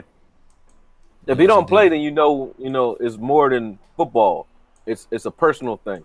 If he plays with the scrubs, then the tape will tell it all. Like he'll play well enough to get back on the field. If he played with the second and the third team, man, he's gonna have like 3 picks. I mean, we talk about Chris Richard. Chris Richard is not the GM, so Chris Richard can't just say, "Hey, you know, I know you guys drafted this guy pretty high." Let's just be honest, though. Let's just be honest. As fiery as Chris Richard is, and I don't know if he's docile in any form or fashion, I think that he probably can get in that room. And if Jason Garrett can talk to them guys, I think that Chris Richard can get in that room and say, "Hey, guys, this is what we did to win the Super Bowl. And listen to me. This guy needs to be out here. This guy." I think they'll lean and listen to what he have to say. And I think that McClay is in his corner. And I think that when he starts speaking, everybody just shut the hell up and they'd be like this, listening. But the difference is this team. I agree with that, though. I agree. Prior to Richard coming to this team, we also saw what Jordan Lewis was able to do. We got a large sample size of him last year, so you know I get the influence of it, but I don't think it's like, hey, Chris Richard don't like you, out of here. It's not. He's not Parcells. You know what I mean? Right. I don't think he had that much influence, but I think Go ahead. And that's a great point, Okoye. I definitely 100% believe that Chris Richard is a very civil man, where that he could be like, you know, you may not fit my scheme or I can still use you. That's why I honestly feel that part of this is Chris Richard just kind of, not necessarily messing with him, but I think he knows what he's doing with Jordan Lewis. Like I just gotta think that he knows, because in Seattle there were some big personalities that he had to deal with. Mental some warfare, really big personality. Yeah. And he was able to do it. You know, he was able to do it. I mean, Richard Sherman was a guy that was not supposed to start. You know, Richard Sherman was a guy that was, you know, he was, you know, I believe they drafted him as kind of like a bridge, and he got the best out of him. Right. So Brandon Browning, whatever this man name, they got him from the CFL or something like that. So, Brandon McGrowner owns his entire career to Chris Richard. Right. I feel like Chris is a motivator, and Jordan Lewis just ain't, you know, go to bed and wake up trash. You know what I mean? There has to be something behind. They didn't fall off a cliff. However, I do feel like if Jordan Lewis got beat out by 3 people, then we just saw a damn good job by those 3 people. And if Jordan Lewis, like if he's better than Byron and he's still playing under Byron, then that's Chris' fault. And you know, everybody talking to Chris like he knew Dallas Belichick or whatever. Damn it, if he ain't playing the best guys, then you need to shoot Chris Richard and push him off the bridge. But it's training camp, you know what I'm saying? It's August, and things could be totally different by November. So we'll see. Yeah, one thing I did take away from Chris Richard's interview the other day, he was saying, shoot, none of this stuff is etched in stone. He got a dry erase board. Voch, you know about that dry erase board. Coach put that stuff up there, and you can't say, well, I can make the team because my cousin Pookie and Ray Ray are on the team. Nah, that dry erase board every day. You got 1 point, you get 2 points, you get 3 points, you can lose 3 points. Hey, I'm going to tell you something else Chris Richard brings to the table that no one's ever really brought up is the fact that he knows how to prepare a team for a big game. I don't think Jason Garrett knows how to prepare a team for a big game. Like, especially a big game where the odds are more favorably against you than they are for you.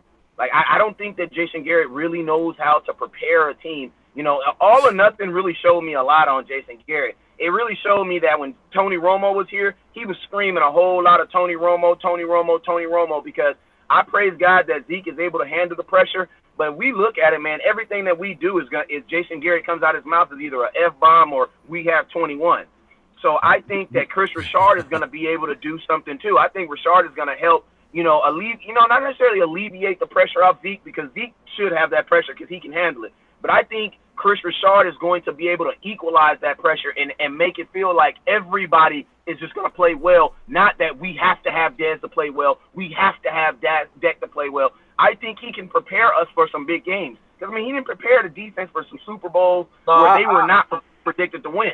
I can agree with that. Like, at the end of the day, It's a difference between somebody who curses for a fact, and I'm not trying to kick Jason Garrett right now. I mean, he hasn't done anything that made me want to bust his balls right now. But it's a difference between cursing for a fact, like he was doing in All or Nothing, and a guy who earns respect of the team and can curse too, but he earns the respect of the team because he's willing to do the things that they're doing, that he's asking them to do. He's running wind sprints with the team, with the secondary at the end of practice.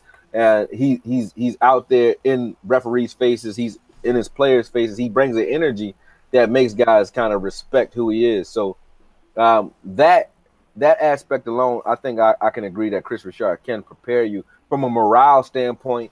And he obviously, he's shown, I like what I'm seeing in the secondary. So he's shown already that just preparing the secondary itself is going to be a difference maker. We were a number 8, ranked 8 overall team. Not that it was like, that's not a true number. It wasn't like we were like killing teams defensively. But remember, Sean Lee was missing 5 games, but we were ranked 8th overall in defense. And you can't say that we got worse. We had no names behind our starters. We didn't have depth at linebacker. We didn't have a lot of depth at defensive line, and we didn't have depth we had a young secondary. So now with Chris Richard, with the secondary that we have guys who are now holdovers. Plus, he has his level of talent or his type, his prototypical type guys coming in. We have more depth at linebacker and quality depth of guys like Joe Thomas, who played for winning teams and who played in schemes where they were the focal point. Because when Joe Thomas is on the field, they're not in 3-4. When Joe Thomas is on the field, Green Bay is playing like a high-tech looking wide 9 type formation where everything up the middle is funneling to him, and he was able to deal with that. So we have guys like him who has that type of experience. And then up front, we have a great rotation where I forget some of the names sometimes. You know what I mean? So we got better on defense, and we still have Rob Marinelli. So you know, that with a solid running game is a formula for success. Look at Parcells. Parcells never had this type of talent when he was here, except for maybe Tio. But he never had this type of talent overall. But Parcells' strategy is still in effect. Run the ball, control the clock, play solid defense. Not a ball hog defense, but just a bend but don't break style defense. Is all Parcells did. Now we have a defense that I think can be an elite level defense if we put some of the right pieces together. We may be one piece away from that. It may not even be this year, but we have most of the elements there. I mean, low rookie contracts. We have a lot of youth, a lot of speed on that defense. So that's what I mean. And no doubt, a lot of speed coming into effect. Yes, indeed. So, Okoye, we approaching our final 5 minutes on the show. I want to be able to do this right here. I want to ask everybody that's on the panel what you have got going on for us, the next film reviews, things like that before Thursday. And who are you – who name me like one or two guys that you really going to have to look at or you have reservations on or who you just really want to look at this Thursday night. Honestly, I think we talked about one, so I'll give you two. Rico Gathers. That offense, we're going to be looking at Rico. I don't think Dak's going to play enough for me to care. So Mike White, I want to see what Mike White does when he's playing. He's going to get a lot of time. 2 quarters or 3 quarters? I think he's going to get 2, at least a solid. I don't want to see that number 1 kid out there. My God, he's. I don't even know who that is. He isn't. That's not my time. Go ahead, my bad. And then defensively, I want to see Jordan Lewis. I want to see what he's able to do. I'm looking at the entire secondary as a whole because Chris Richard. You know, I got like a football crush on Chris Richard, so I want to see what elements he's brought to the table and how we look now. But That's really, I don't want to say one player in regards to that. I'm just going to be looking at the secondary. I kind of know what we're doing in our front seven. Rob Marinelli is Rob Marinelli. If he can make Benson Mayowa look good, right. I know he can make these guys look good. So I'm not really concerned. If he can't get there with superior talent, he will stunt his way to the quarterback he will scheme his way to the quarterback with that front four. I'm not worried about Rob Marinelli. I'm not worried about our linebacking core. I want to see what our secondary does because they're the new element and they're feisty. I'm going to be watching. And I know this is the first time in the history of me watching football since I was a pup where I know in preseason everybody that's in our secondary. And without playing Madden. I'm not playing Madden, you know, looking at all this, you know, and Madden ain't even come out yet. So it's like, I know everybody. Drop, though. I know all 9 of their names top down, you know, and I've watched them all throughout training camp top down. Because you're an analyst now, fam. Yeah, you're right. You're right about that. But definitely. So I'm excited about it. That's it. You know, and as far as what I'll be breaking down and what I'll be watching, as I just said, I'll courtesy of Tice, once again, I appreciate that footage. But I'll be dropping a video about Jordan Lewis. It's not so much of a breakdown. It's really just talking more so about what we were talking about now, just going a little bit more in depth about that. And then also film breakdowns of the blue and white scrimmage and other drills that we've seen. I'm not really going to be doing game breakdowns except for a couple of college breakdowns moving forward. And then obviously preseason after we get some games under our belt. But so that's what you can look forward to on my page. But as guys stand out, I'm looking at them as they stand out. I want to see, you know, a larger, like Antoine Woods, when he kind of flashed, I start looking at him. So, you know, you'll see based off of who's flashing, that'll be who I'm breaking down. I'm sitting and watching just like you guys are, and I want to, you know, deeper look. So if they pique my curiosity, you're going to see them on my page. No doubt, man. West Coast, what's man. What you got, man? What you gonna be doing, man? This Thursday, I'm gonna say Voch Lombardi one of the best for last. You know, I'm gonna be in San Fran with you too, bro. So I'll see you out there too, West, because I know you're gonna be in San Fran Thursday. I'll be on the West Coast this Thursday. Whoa, so man, you already know. If the Cowboys were, or man, if the Cowboys in my state, that's mandatory. I don't care what it's preseason, no season, a white and blue scrimmage. I'm gonna be there, so I'll be there. I should be at training camp tomorrow night. Trying to wrap up some things that I've been kind of a couple players I've been talking with, and then I will be at the game in San Francisco, right there, section 112, right behind the Cowboys bench. So look out! I'll be trying to get some. I already got some a couple players that I already kind of primed them up. So I'm praying that they'll come through for a play, and I'll get some interviews after the game. See if you can interview Chris Richard. See if you can interview him. Hold on. I'm gonna keep it real with you, Chris. West Coast, you got a guy. Look him in the camera like a man. West Coast, you got a guy on my page asking about your YouTube channel. I'm gonna tell him you don't have YouTube, do you? But man, you better slap yourself. I want to find you because they're looking for you on my page right now, my chat box. They want to know who you are. All right, well, I'm on YouTube. You can find me on Dallas Cowboys Scouting. But I'm gonna be honest with you, man. There's king. You know, YouTube has its kings, man. You are listening to them. You know what I'm saying right now. But if you're on Facebook, man, definitely tune in to Dallas Cowboys Scouting on Facebook and Instagram, man. But if you're looking for some of that really consistent flavor on YouTube, I definitely say you can subscribe to my page. But these guys right here that you're listening to right now, you know, they are by far the best that you're gonna find on YouTube. You know what I'm saying? So you know, the Dallas Cowboys Scouting on all major social networks. But Thursday I'll be out there for the game. The main people I'm trying to really talk to, honestly, you know, or I'm trying to see Mike White, to be honest with you. I want to see what the Cowboys is, you know, what the Cowboys plan on doing with him. I'm very curious on why, you know, people say, oh, we drafted the best man available in the 5th round, where I'm like, well, that's not true because there's other people that were best man available, you know, in other rounds. It's amazing how we only say they picked the best man available when we're trying to decipher something we don't understand. There's a reason why the Cowboys picked this young man at the 5th, you know, in the 5th round, and there's a reason why he's pretty decent. You know what I'm saying? So I'm very curious to see. And then something that I've also seen about him is, I'm gonna be real, man. There's plays that they have Mike White throw that they don't have Dak Prescott throw.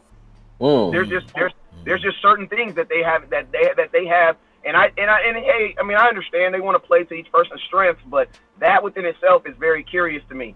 So I mean, and one thing I liked about him when I talked to him on Tuesday is he said, "Man, I'm going out here and I'm trying to win this game." So I definitely believe that Cooper Rush is probably going to play the first half, and I wouldn't be surprised if Mike White played this whole second half because Storm, as much as I love the way he runs, he has not earned the right to play in a preseason game yet. I'm sorry, like from what I've seen out there, I don't feel that he has earned the right to take up someone else's time to try to, you know, other people are trying to make the team, and I don't feel that somebody in the chat box need to take his spot, man, because that boy. Yeah, I don't think that he's earned the right now to maybe a couple plays or so, but not no full quarter. I think definitely Cooper Rush and Mike White will play. So those are my thoughts on the offense and on defense. On defense, I'm looking for the cornerbacks, but you know, another guy, Mr. Marquez White, man, you know, Mr. 3-9. he is slowly, sneakily, you know, all this hush-hush stuff is going on. My boy had a pass defense, and he had an interception on the starting quarterback. So, I mean, you know, he felt really good about it, and the Cowboys have kept him around 2 years. So I'm very interested on what he's going to be able to do and if he's going to be able to get his hands around the ball. My last statement I'm going to make is our DBs, I think, are rated higher than the competition that they're going to be playing. Like, we have DBs, I think, that could probably be second streamers, and they're going to get a large amount of time against some third and fourth string guys who are trying to make plays. So yeah. I'm actually expecting to see some interceptions and some guys get some balls on the hand. Yeah, like I'm really expecting that. You know what I'm saying? I put it to you this way, yeah. If they rip our secondary apart, I'm gonna be a pissed off man this week. Me too, yeah. As well. My God, my brother from another mother. No other. Don't look like Danny Glover. Voch Lombardi, man. I'm telling you guys, I can't wait. I'm ready for Thursday, like Friday. I can't wait till Friday to see Voch Lombardi film breakdown of Thursday night game. I can't wait to hear the commentary, man. And the rewind. That's why I can't wait. With that rewind, you'd be like, oh, damn. Oh, damn. No, I didn't see how he did the Tony toe tap on this particular play there. But now I see it. Now I see it. Watch Voch rundown is like, it's like listening to my uncle describe something. Like, Voch always reminds me of my, like, I just feel at some point in his breakdown, he's gonna get pissed off at the player. He's and just start cussing him out. hey, that brother, like, man, I told you to stop doing that. Y'all go watch one of his breakdown. He said, "Hey, we got hidden helmet cam."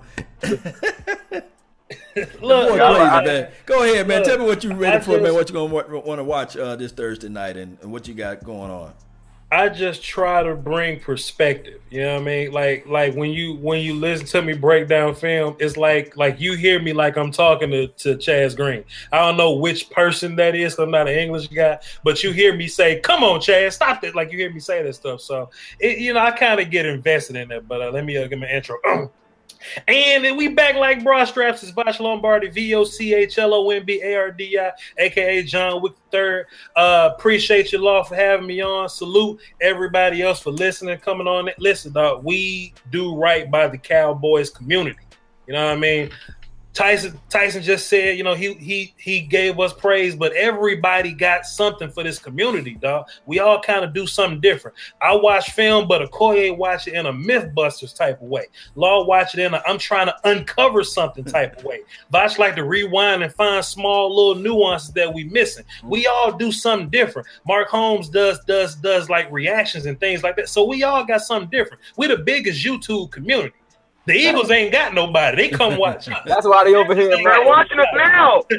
Wave to an Eagle fan, because there's one in the comments. Let's all wave to an Eagle fan. 100%. They all come watch us. You know what I mean? So salute to the thing that we have, that we've built and put together. And I just appreciate y'all for letting me in on this thing and, you know, being a part of it or whatever. But my YouTube, man, Voch Lombardi, my Twitter, Voch Lombardi, my Facebook, my Instagram, Voch Lombardi, Patreon. Very important. Oh, yeah. Because we give y'all everything that we got, and all we want from y'all is 4 quarters. You know what I mean? Yeah, that's it. Yeah. If we can get a couple of y'all to drop $1, then our channels would be so much better. We could put more time into this. We could put more thought into this, more analysis into this.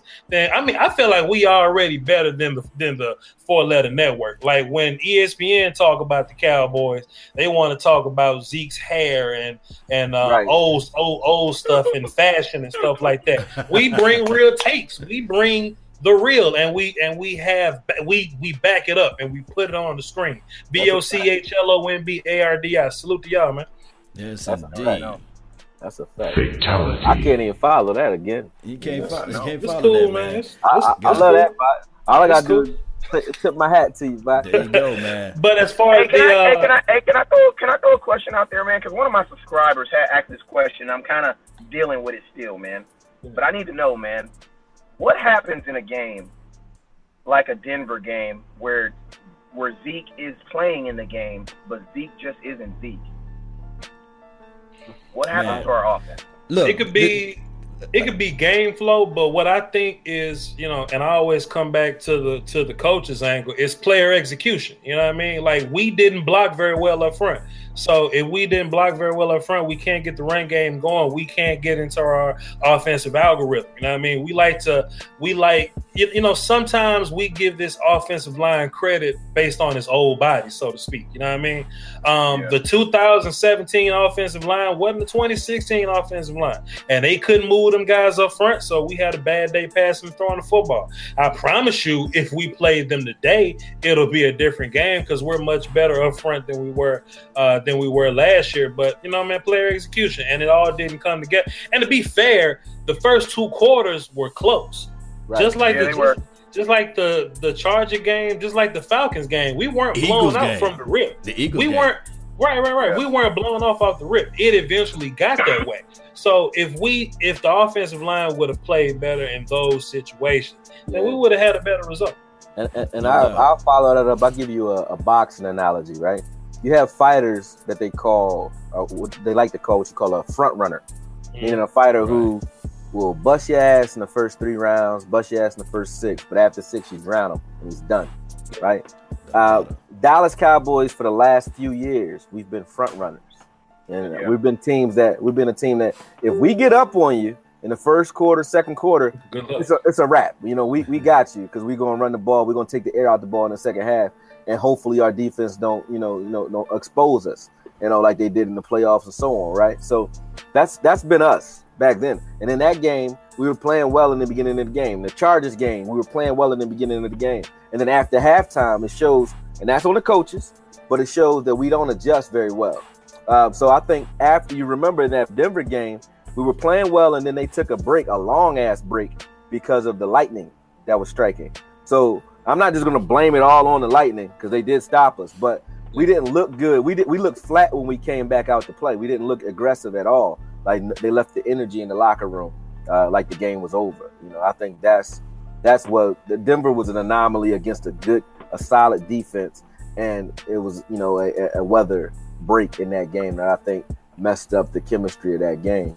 And then the rest of those games, like Atlanta and so on, we just don't adjust very well. So I mean, that's what that was, in my opinion. Let me just jump in on this thing right quick, man. Let me just jump in right quick. Gotta bump the music for a quick second. Hey, guys, let me tell you something.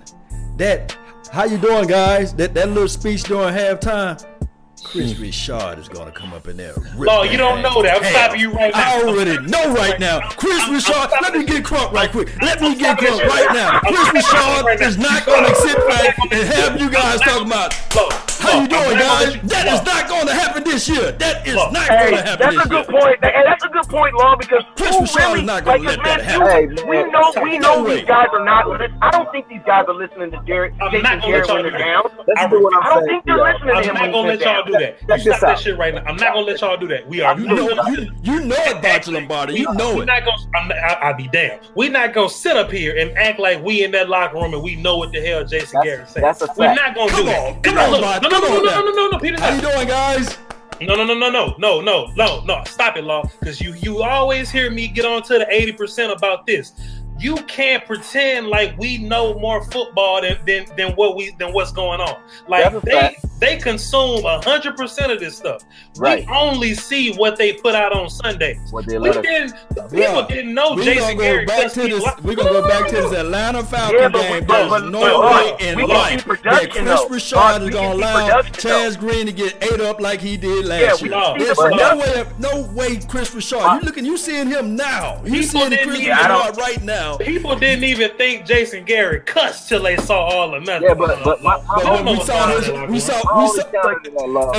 we saw him like this against the Atlanta Falcons game.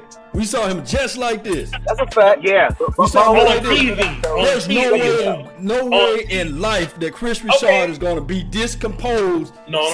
I don't think so either. And with these young kids, you got to have that. Y'all not thinking, man. I dare y'all to go back and find the Seahawks game and find Chris Richard screaming at somebody on camera, on TV. It don't work like that. Oh no, he definitely. But see, that's what I'm saying. You don't have to. You don't. But I'm not even. You don't have to be screaming at him. I don't want my coach screaming on the sidelines either. That is the key word was halftime adjustments, not halftime screams. It's a difference between saying, "Hey, yo, listen, you shouldn't press anymore this game because you're getting your ass kicked, Anthony. You're out of here. We're gonna put him in here," or "Don't press, play off coverage the rest of the game." Then saying, "Hey, motherfucker, you're not doing shit the right, motherfucker." You know what I mean? Cursing is one thing, and Chris Richard will bring energy and morale, yes, but I'm talking about I want to see halftime adjustments, meaning let's see some scheming. That's Linehan, that's Marinelli, that's Chris Richard. Yes, that's different. Y'all give me two crop right now. London hit us with the how you doing, crazy? Guys, like he say to the media at the damn press conference. You think he talked to his team like that? They would have been quit on Garrett. This team don't quit on Garrett. Y'all can say that. They don't quit on. They may lose, but they lose playing hard, fam. Even when Tony went out, even when Zeke went down, this team plays hard for Garrett. We're not going to sit up here and act like he's doing the how you doing, guys, when he's talking to the team, Law. Cut that out, man. But some type of adjustment. This is what I believe. I'm going to go back to the Chargers game. I'm going to go back to the Eagles game, and I'm going to go back to the Atlanta Falcon game. I wasn't in the locker room, Voch. I was not in the locker room. Okay. But something. Player execution is something. Got to change this year. Block him up front. Block Joey Bosa, block Ingram, block the fat Samoan kid in Denver, block Claiborne. No. For the Atlanta Falcons, just move your tight end to that side. Chip, put a folding chair there. Something. But if you take away a passing option, it takes away from the offense. We weren't trying to pass Atlanta. Man, I was at Atlanta. We weren't trying. Atlanta still had the field all the way up to fourth quarter. I felt like we were going to win that game. Atlanta, all the way, even with the 7 sacks, I still had a feeling in my mind that we were going to win that game going into the fourth quarter. So I support you, Voch, on the not giving up on the team. Yeah, but what I'm saying is I just don't believe – because, I mean, you got to think like this. 2015, we were 4-12. We didn't theoretically get put out the playoffs until week 14. Into the Jets game. They play hard every week with them. Yeah, we didn't theoretically get put out until week 14. But this is my thing. I just think that Jason Garrett, just like when my kids cried, I don't think that you know how to say the right things, even though my son's leg still hurts, to get his butt up and still get in there and clean his room. I think I know the right things to say to him, despite him feeling like he didn't get done right, to get him in there and still feel motivated. That's the issue that I have with Jason Garrett, because if you think about it, the only players that have played well under Jason Garrett are great players. That to me is a problem, because you're not going to have them more. What are you saying? Great players play great, bad players play bad. But you should be able to have some mediocre dudes just play well. Like there shouldn't be like Terrence Williams, like Terrence Williams, like Jeff Heath, Jeff Heath won the game in Oakland for us, and he's not a great player. Look, David Irving has every single person that you're talking about is sparingly. Anybody can be good sparingly. Anybody is good. Terrence Williams has one game last year when he had 190 yards. One. You know what I'm saying? One. My thing is this. Why can't he get those other guys? Why can't he get those guys? This is the longest 5 minutes. Ron Smith is a very average player. He looked damn good running the football when he gave him. Man, I'm giving that to JB because all the other running backs behind him look pretty darn good, too. You know what I'm saying? Alfred Morris looked clumsy, and McFadden didn't even play. So Voch, can I ask you? So maybe I'm wrong then. Voch, tell me, educate me, what is Jason Garrett's job? What exactly? Because he doesn't call plays. He doesn't make adjustments. What can I hold him responsible for? He runs the machine. That's what the head coach does. He runs the machine and hold up from Monday to Saturday, he runs the machine. Then in game, he does his thing in game. He may not be the best in game coach, but let's not act like he flat out terrible. Look, peep this out. This ain't even me defending Jason Garrett because people just think I'm a Jason Garrett lover. That's not the case. But what the hell you want Jason Garrett to do when your best players go down? We hear people say all the time, well, we see this team adjusting. Okay, well, the Giants didn't adjust. The Cardinals didn't adjust. The Texans didn't adjust. The Packers didn't adjust. It happens more often than none. When you lose your best players, you look bad. You look different. We blame the shit on Garrett that ain't even got nothing to do with him. Move your feet, Chaz Green. Catch the ball, Anthony Brown. Get to your landmark, Jeff Heath. That ain't on Garrett. That's on the player. That's player execution. But when the players execute, then we should just not have a Coach of the Year award then. I agree with you though on that, Voch. It is what it is, Voch. What I was saying is that, hey, the halftime speech won't be the same. I know I'm not. You taking it right away to the coaches, man. I just said the halftime. I think Chris Richard is going to be able to at least say something. Say something. Okay, that's all I'm saying. So watch this though. Time out. Perfect example. Just thought of this shit. We like to talk about what Jason did or did not do with Chaz Green in the Atlanta game. I think your players gotta carry you, right? What about when New England couldn't stop Kareem Hunt? What did the great Bill Belichick? Why didn't he stop Kareem Hunt? Because the players gotta play. That's what I'm talking. Why couldn't Bill Belichick stop Nick Foles? The players gotta play. That's what this shit come down to. This is execution first, fam. And I'm not defending Jason Garrett. But this is what you gotta remember about execution. Hold on. This is what you gotta remember about execution. Execution is created by a pattern of someone of authority. Someone of authority has to create that pattern so that they can follow and go out there and execute. I think at practice, man, or whatever they're doing, it's not the execution is not there. The connection is not there. When we win ball games, we never say this. 13-3, there was no problem with execution. We didn't say none of this shit. We had no problems with coaching when we went 13-3. All of a sudden, we go 9-6. No. We did have a problem with coaching, but it's just like a pretty girl. She pretty, so you look over the fact that her breasts stink and her feet big. Cause she pretty. No. She ain't gonna be big now.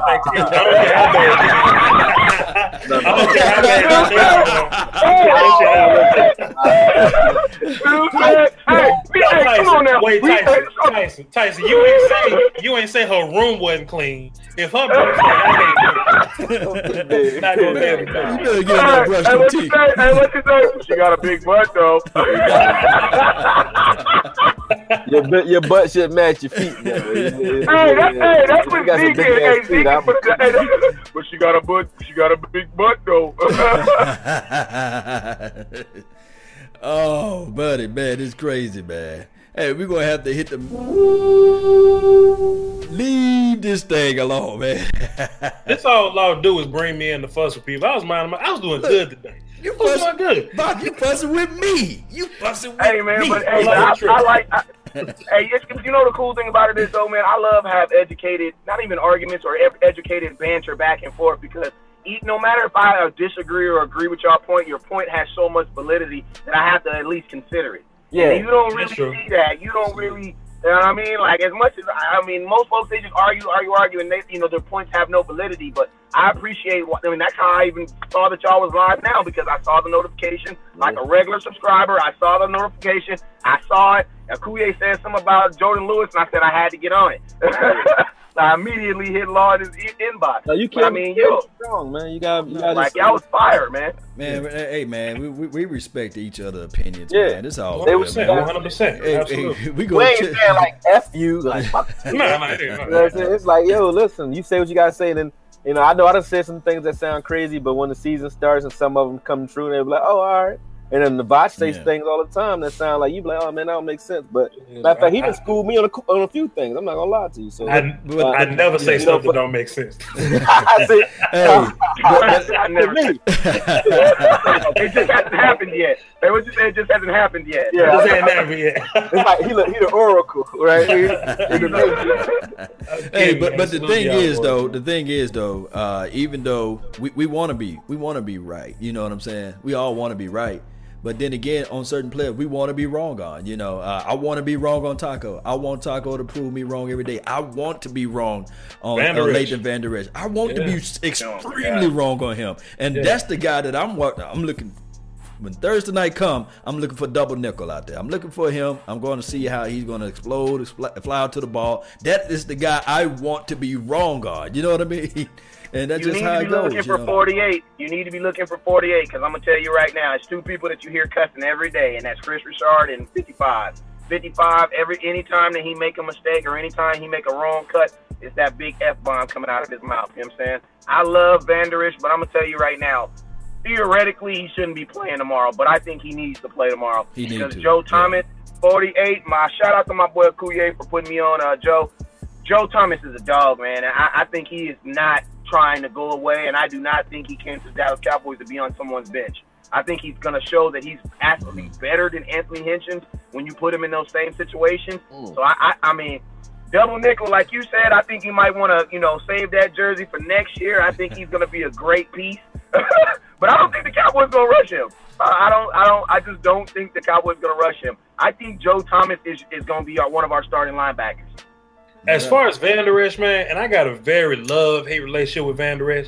Who says that? Why? Tell me. Well, because first of all, I never said Leighton Vander Esch was trash. However, I wanted Will Hernandez and I wanted Harold Landry, but we ended up with Vander Esch, and I like my linebackers physical.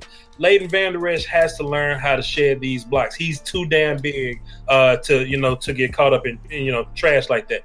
But my whole thing with Vander Esch, we're not going to get his true value at practice or at preseason. I think we're going to see Leighton Vander Esch play his best football when our best D-line is in front of him, keeping blocks off of him, and Sean Lee is next to him, keeping him a couple steps ahead of everybody else. I think that's going to be the best Vander Esch that we're going to see. And we're not going to get that from preseason because Sean Lee gonna be sitting his ass down because we don't want nothing bad happening to him. So I think in the regular season, Vander Esch is definitely gonna be better than preseason Vander Esch. No doubt. I'm gonna tell you right now, they're doing a lot of blitzing with him, but I agree with you, Voch. The number one issue with Vander Esch is when he blitzes, if there's no one in the hole, he's gonna get to the quarterback. He's gonna make a play. But the thing that I don't like about him is, as soon as he gets contact, he's like my little puppy. Like, we'll be training. As soon as my daughter walks by, everything that I've been doing for the last 40 minutes is gone. Yeah. It's like my dog is just gone.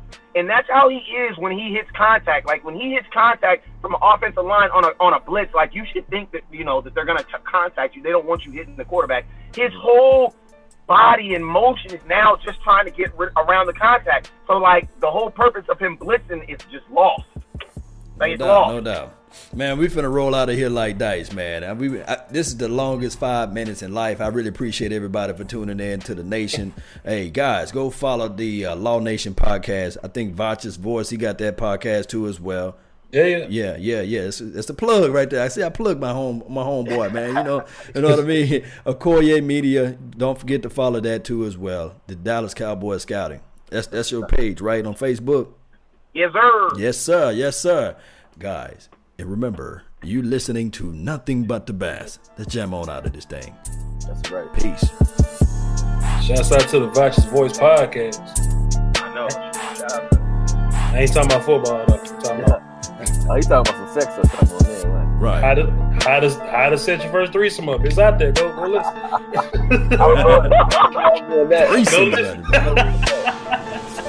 It'll be my third or fourth, but I'm still on it. I'll watch.